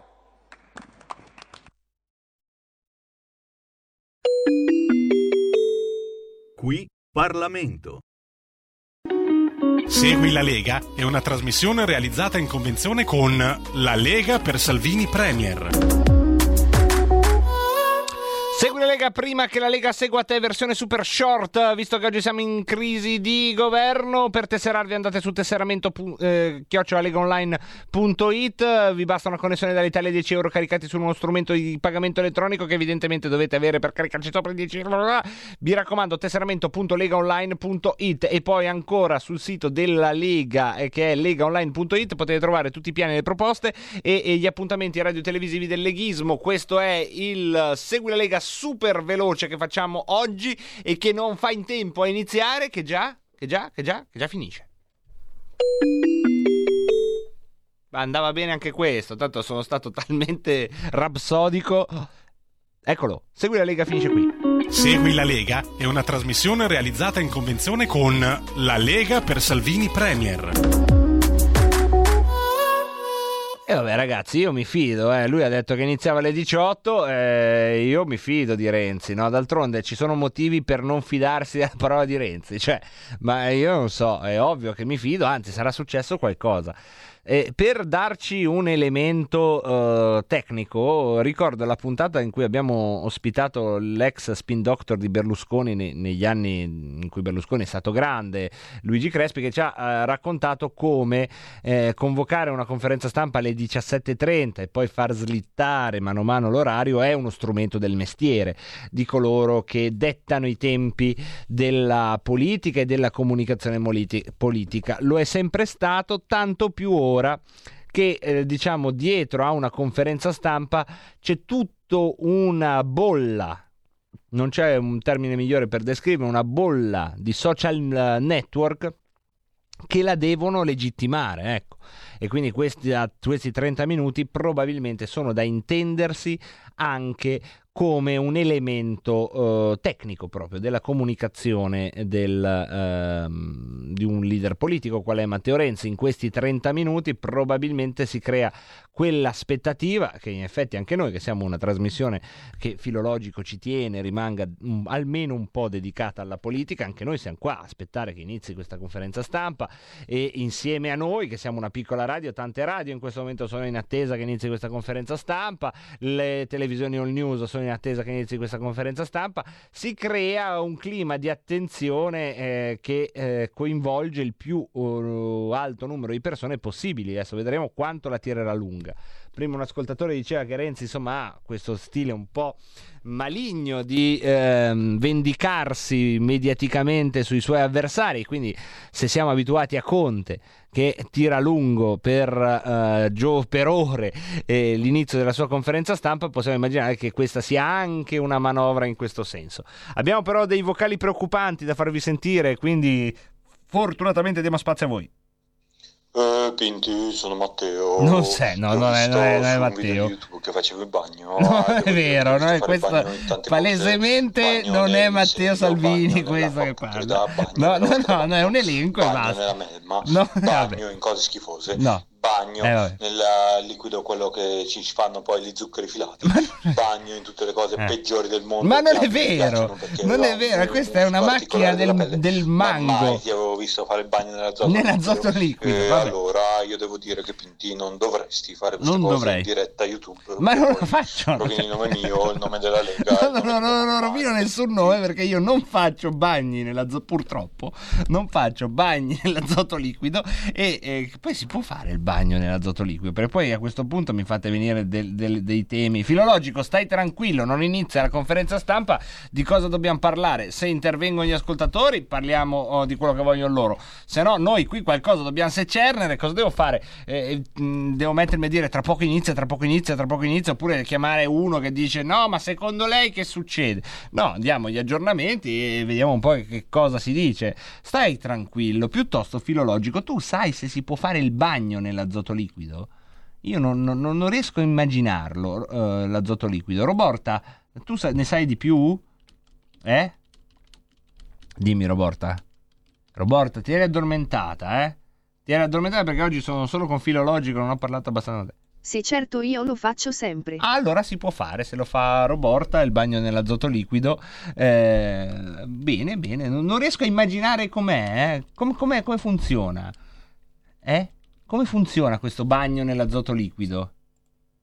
C'è sempre spazio, Marcolino. Vabbè, queste poi sono cose che sistemiamo tra noi. No, ma davvero, perché poi sembra che io faccio lo scemo. Lo faccio, ma anche per capire come funziona questa roba del bagno. Ecco cosa succederebbe se venissi lanciato in una piscina piena di azoto liquido. È un video su YouTube, oggi è la giornata in cui noi facciamo, diciamo, pubblicità a dei video su YouTube, anche questo, ecco, c'è del vapore che esce da dei lavandini E poi lui fa il bagno, questo tizio qua, mette dentro la mano, succedono delle cose, effetto congelamento, quello che accade è un effetto congelamento, va bene. Intanto, secondo un nostro amico che è Alessandro Chiarugi, ed è un concittadino di Renzi perché è from Firenze, dice adesso è in bagno Renzi a ripassare il suo discorso, secondo Chiarugi, chi lo sa. E poi Raul dice sauna bella calda e poi azoto liquido, perché l'azoto liquido ha il freddo dalla sua parte. Se può fa, ma ti ridurresti in polvere o diventeresti come una fregolotta, mi scrive Alessandro da Losanna. E a questo punto io ho due strade davanti a me. Vedete poi il dilemma del digitale. È tutto qua, eh? Guarda, in questo momento c'è molto più di quello che pensate che ci sia. Filologico, ascolta bene. Roborta, ascolta anche tu. Vedete, Alessandro da Losanna mi ha detto diventeresti come una fregolotta. Mi ha dato questo, una parola, fregolotta. Io non ho idea di cosa possa essere una fregolotta. Non so, la mia mente annaspa. Cosa si può immaginare? La prima cosa è una fragola, poverini, perché quelli della mente, se tu gli dici fregolotta e non c'hanno una risposta adeguata, arrivano con la frase, con la parola che gli assomiglia di più. Dico, ma sarà una fragola, dice questo impiegato che lavora nella mia mente. Come sta? Come si chiama prima di tutto? Perché poi no, non ci si parla mai, sempre siamo dentro i pensieri. Come si chiama? Ah, voi non vi chiamate, avete come delle sigle. Vabbè, avrà la sua sigla.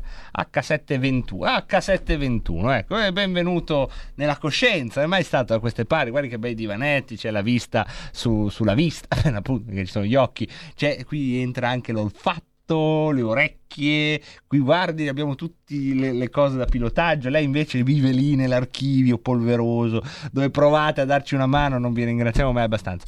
E, come dice, fregolotta, ecco, non è una fragola sicuramente.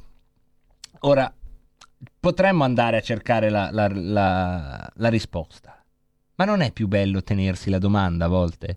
Non è più bello tornare a casa e ogni tanto questo pensiero ricorrente, ma che cos'è la fregolotta? E non lo so, e continuerò a non saperlo, perché è bello, è come stare nell'azoto liquido, stare in questa fregolotta. Cosa c'è, filologico, cosa c'è? Non ha iniziato ancora a parlare Renzi, non so se ha più senso parlare di Renzi o della fregolotta.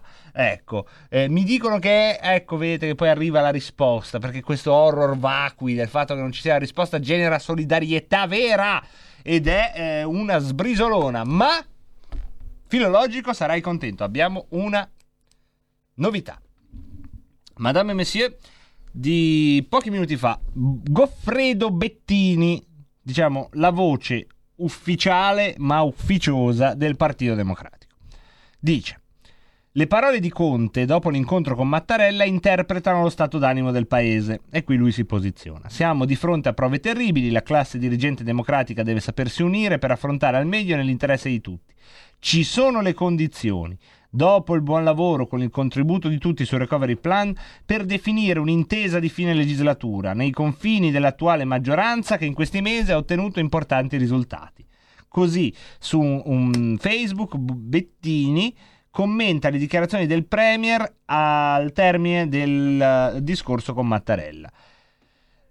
Secondo Bettini ci sono le condizioni per, secondo Renzi probabilmente no. Ecco, non sembra essere la notizia dirimente. Se vogliamo, conta molto di più quello che ha detto la CEI, che ha detto: guardate che questa crisi non cercate di citofonare a noi ce ne siamo tenuti fuori.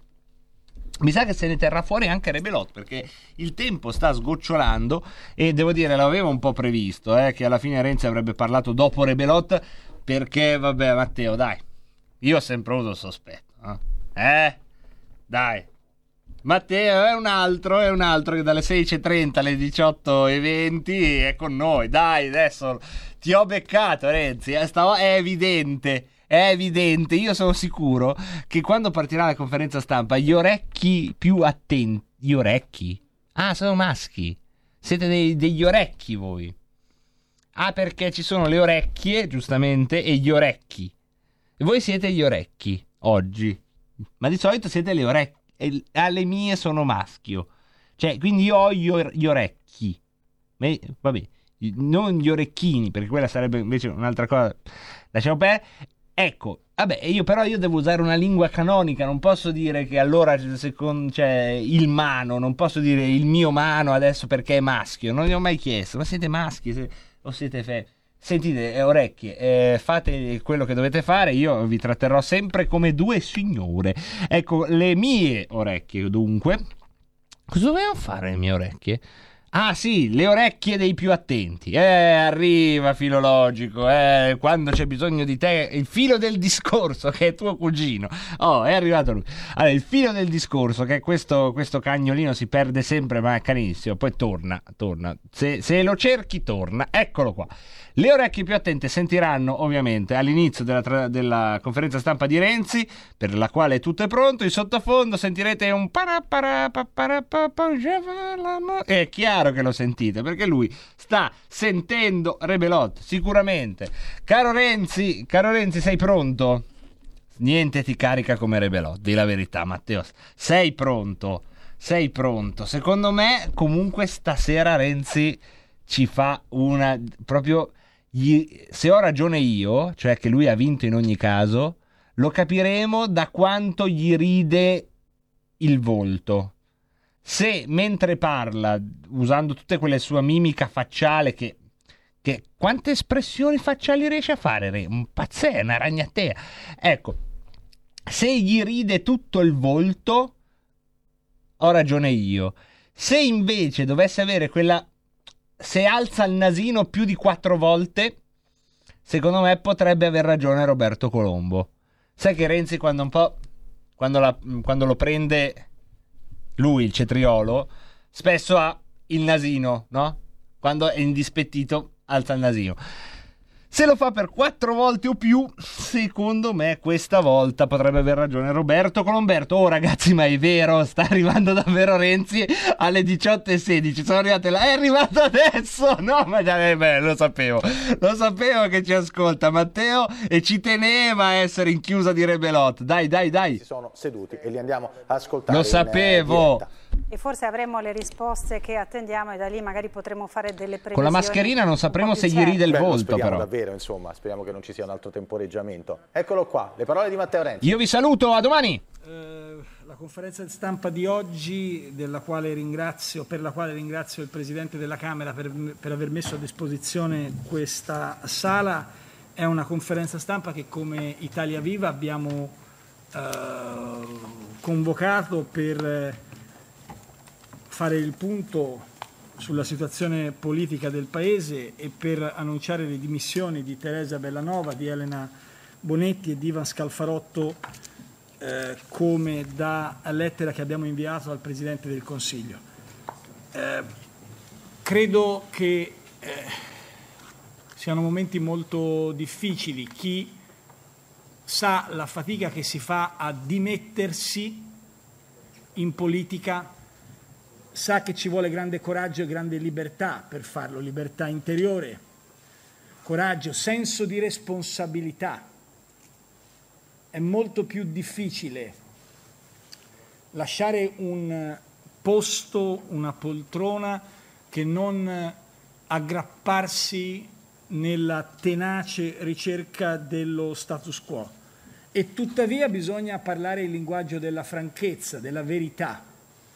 Noi viviamo una grande crisi in questo momento nel Paese, che non è la crisi politica, è innanzitutto la crisi pandemica. Stiamo discutendo da settimane, da mesi, dei pericoli legati alla pandemia, delle esigenze legate al vaccino. Anche oggi più di 500 morti, più di 15.000 persone contagiate. Davanti a questa crisi il senso di responsabilità consiste innanzitutto nel cercare di risolvere i problemi, non nel nasconderli.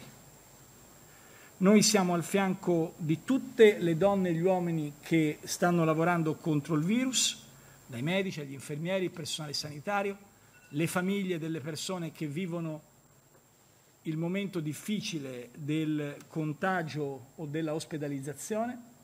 Ma siamo allo stesso tempo consapevoli che la nostra responsabilità è quella di dare risposte al Paese. La crisi politica non è aperta da Italia Viva.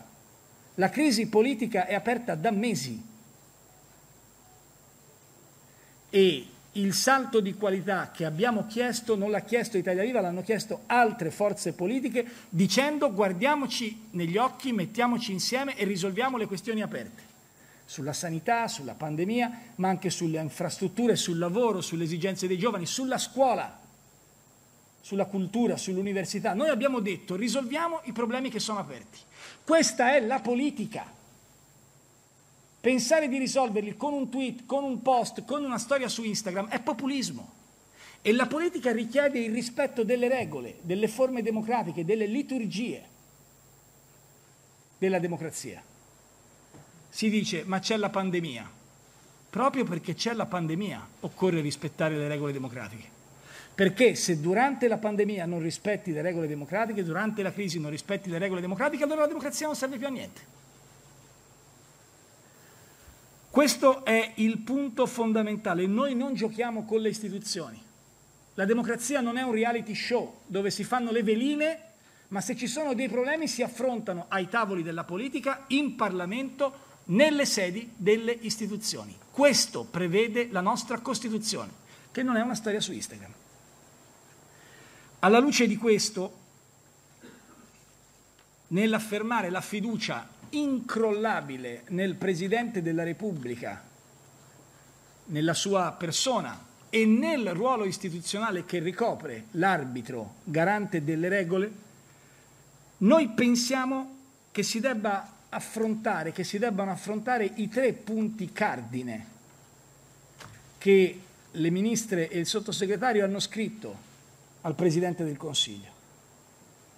Permettetemi però prima di spendere una parola sulla ministra Teresa Bellanova, che è una donna che viene da un'esperienza strepitosa, prima come lavoratrice, poi come sindacalista, quindi come parlamentare, poi, e ne sono testimone diretto, come straordinaria responsabile del lavoro ministeriale per affrontare le crisi occupazionali, quindi ministro dell'Agricoltura. È una donna che sa che cos'è la democrazia e sa che cosa significa combattere per la difesa della democrazia. E allo stesso modo Elena Bonetti, che viene da un'esperienza totalmente diversa, da un'esperienza dell'associazionismo cattolico, l'esperienza del mondo scout, ma anche dell'esperienza professionale di docente universitaria, prestata all'impegno politico in un momento particolare, e che in questo anno e mezzo ha portato a casa forse l'unico disegno di legge organico innovativo dell'amministrazione Conte 2, che è quello sul Family Act. Ci vuole coraggio a lasciare un ministero e a dimettersi. Allo stesso modo Ivan Scalfarotto, anch'egli impegnato in battaglie professionali e personali vere, aspre, tenaci, e che anche gli mette a disposizione il proprio ruolo e la propria responsabilità. Perché? Per fare chiarezza. Se le forze politiche dell'attuale maggioranza hanno voglia di affrontare i temi che sono sul tappeto da mesi, lo facciano, ma senza rinviare ancora, senza continui giochi di parole, senza continui rinvii a comunicati roboanti sui social. La democrazia ha delle forme e se le forme non vengono rispettate, come è accaduto purtroppo in questo anno fin troppe volte, allora qualcuno deve avere il coraggio anche per gli altri di dire che il re è nudo, di dire che le cose vanno messe sul piatto e se serve dimettersi per affermare la verità ci si dimette e si affronta la realtà per quello che è. Noi non abbiamo paura perché siamo liberi e coraggiosi. I tre punti sono semplici. Poi vi lasciamo lo spazio per le domande alle ministre, al sottosegretario che è in prima fila per un problema di regole di Covid, non per altro, e non è qui al banco. Le tre questioni che abbiamo posto al Presidente del Consiglio sono la prima di metodo. Noi abbiamo fatto nascere questo governo contro il senatore Salvini, che chiedeva i pieni poteri. Qualcuno di quelli che adesso ci fa la morale allora era per andare alle elezioni. e per consegnare Palazzo Chigi e il Quirinale alla destra anti-europea e sovranista. Chiaro? Noi abbiamo combattuto anche accettando l'accordo con il Movimento 5 Stelle perché i pieni poteri a Matteo Salvini non li abbiamo voluti dare. Non consentiremo a nessuno di avere i pieni poteri. Questo significa, per essere chiari, che le sollecitazioni, lo scriviamo nella lettera, del Presidente Cassese sulle forme della democrazia parlamentare, sul procedimento legislativo, le mancate convocazioni del preconsiglio, l'abitudine di governare con decreti legge che si trasformano in emendamenti di altri decreti legge, l'utilizzo ridondante delle dirette a reti unificate, l'utilizzo in modo discutibile della delega, dell'autorità delegata ai servizi, all'intelligence, la trasformazione in show del ritorno a casa dei nostri rapiti all'estero, l'assegnazione costante alla stessa figura commissariale di tutti i principali centri di spesa legati alla pandemia e, solo in ordine cronologico, per ultimo, la timidezza con la quale sono state condannate le recenti manifestazioni di Washington e il loro mandante, rappresentano per noi un vulnus alle regole del gioco. Chiediamo di rispettare le forme democratiche. Emblematica è la discussione che si è creata nella legge di bilancio 2021 quando, mentre il Senato votava in 36 ore una legge di bilancio senza poterla modificare, la Presidenza del Consiglio organizzava in contemporanea una conferenza stampa e non partecipava ai lavori di un testo di legge che poi è stato modificato con decreto legge al pomeriggio. Perché? Perché si era fatto un errore nella procedura. Voi direte questi argomenti non sono argomenti che interessano i cittadini, è vero. Chi ci segue da casa al 99% considererà questi fatti banali, insignificanti. Sono i cardini della democrazia. Noi non accettiamo la trasformazione della democrazia in un grande reality show. Il secondo punto riguarda il merito. C'è una drammatica emergenza da affrontare, ma la emergenza non può essere l'unico elemento che tiene in vita il governo.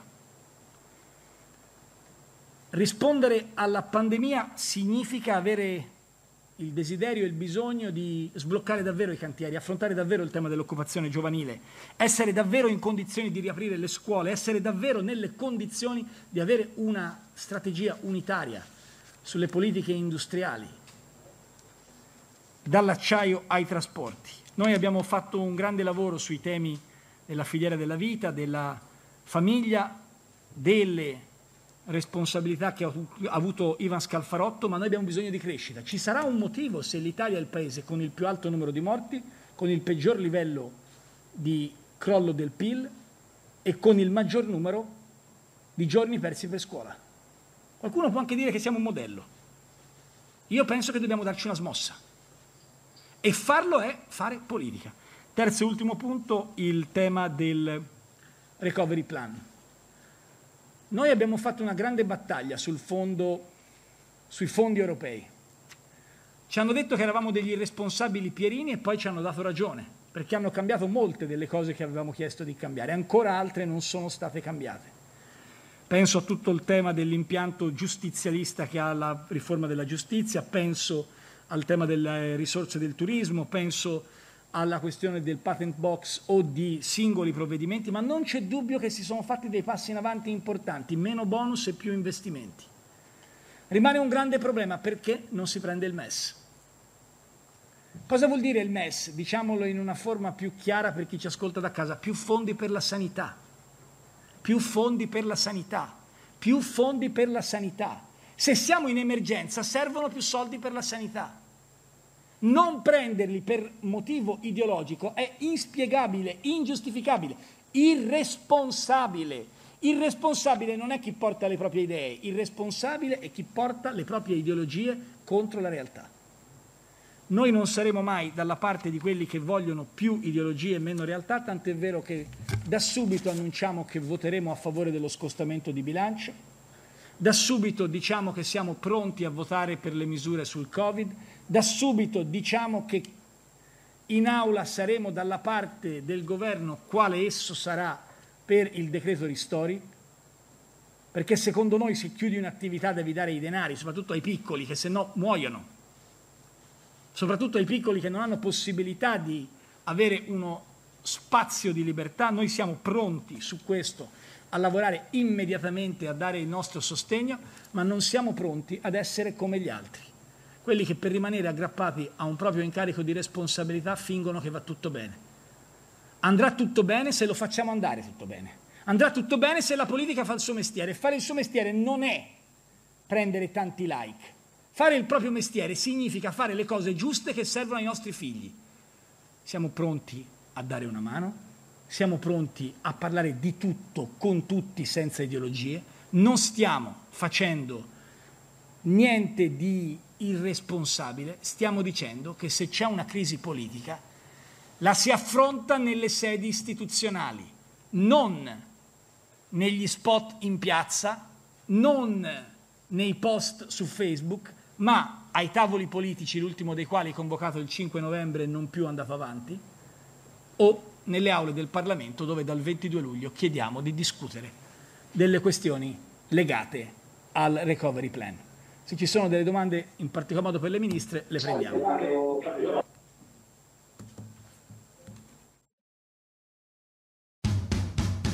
Avete ascoltato Rebelot.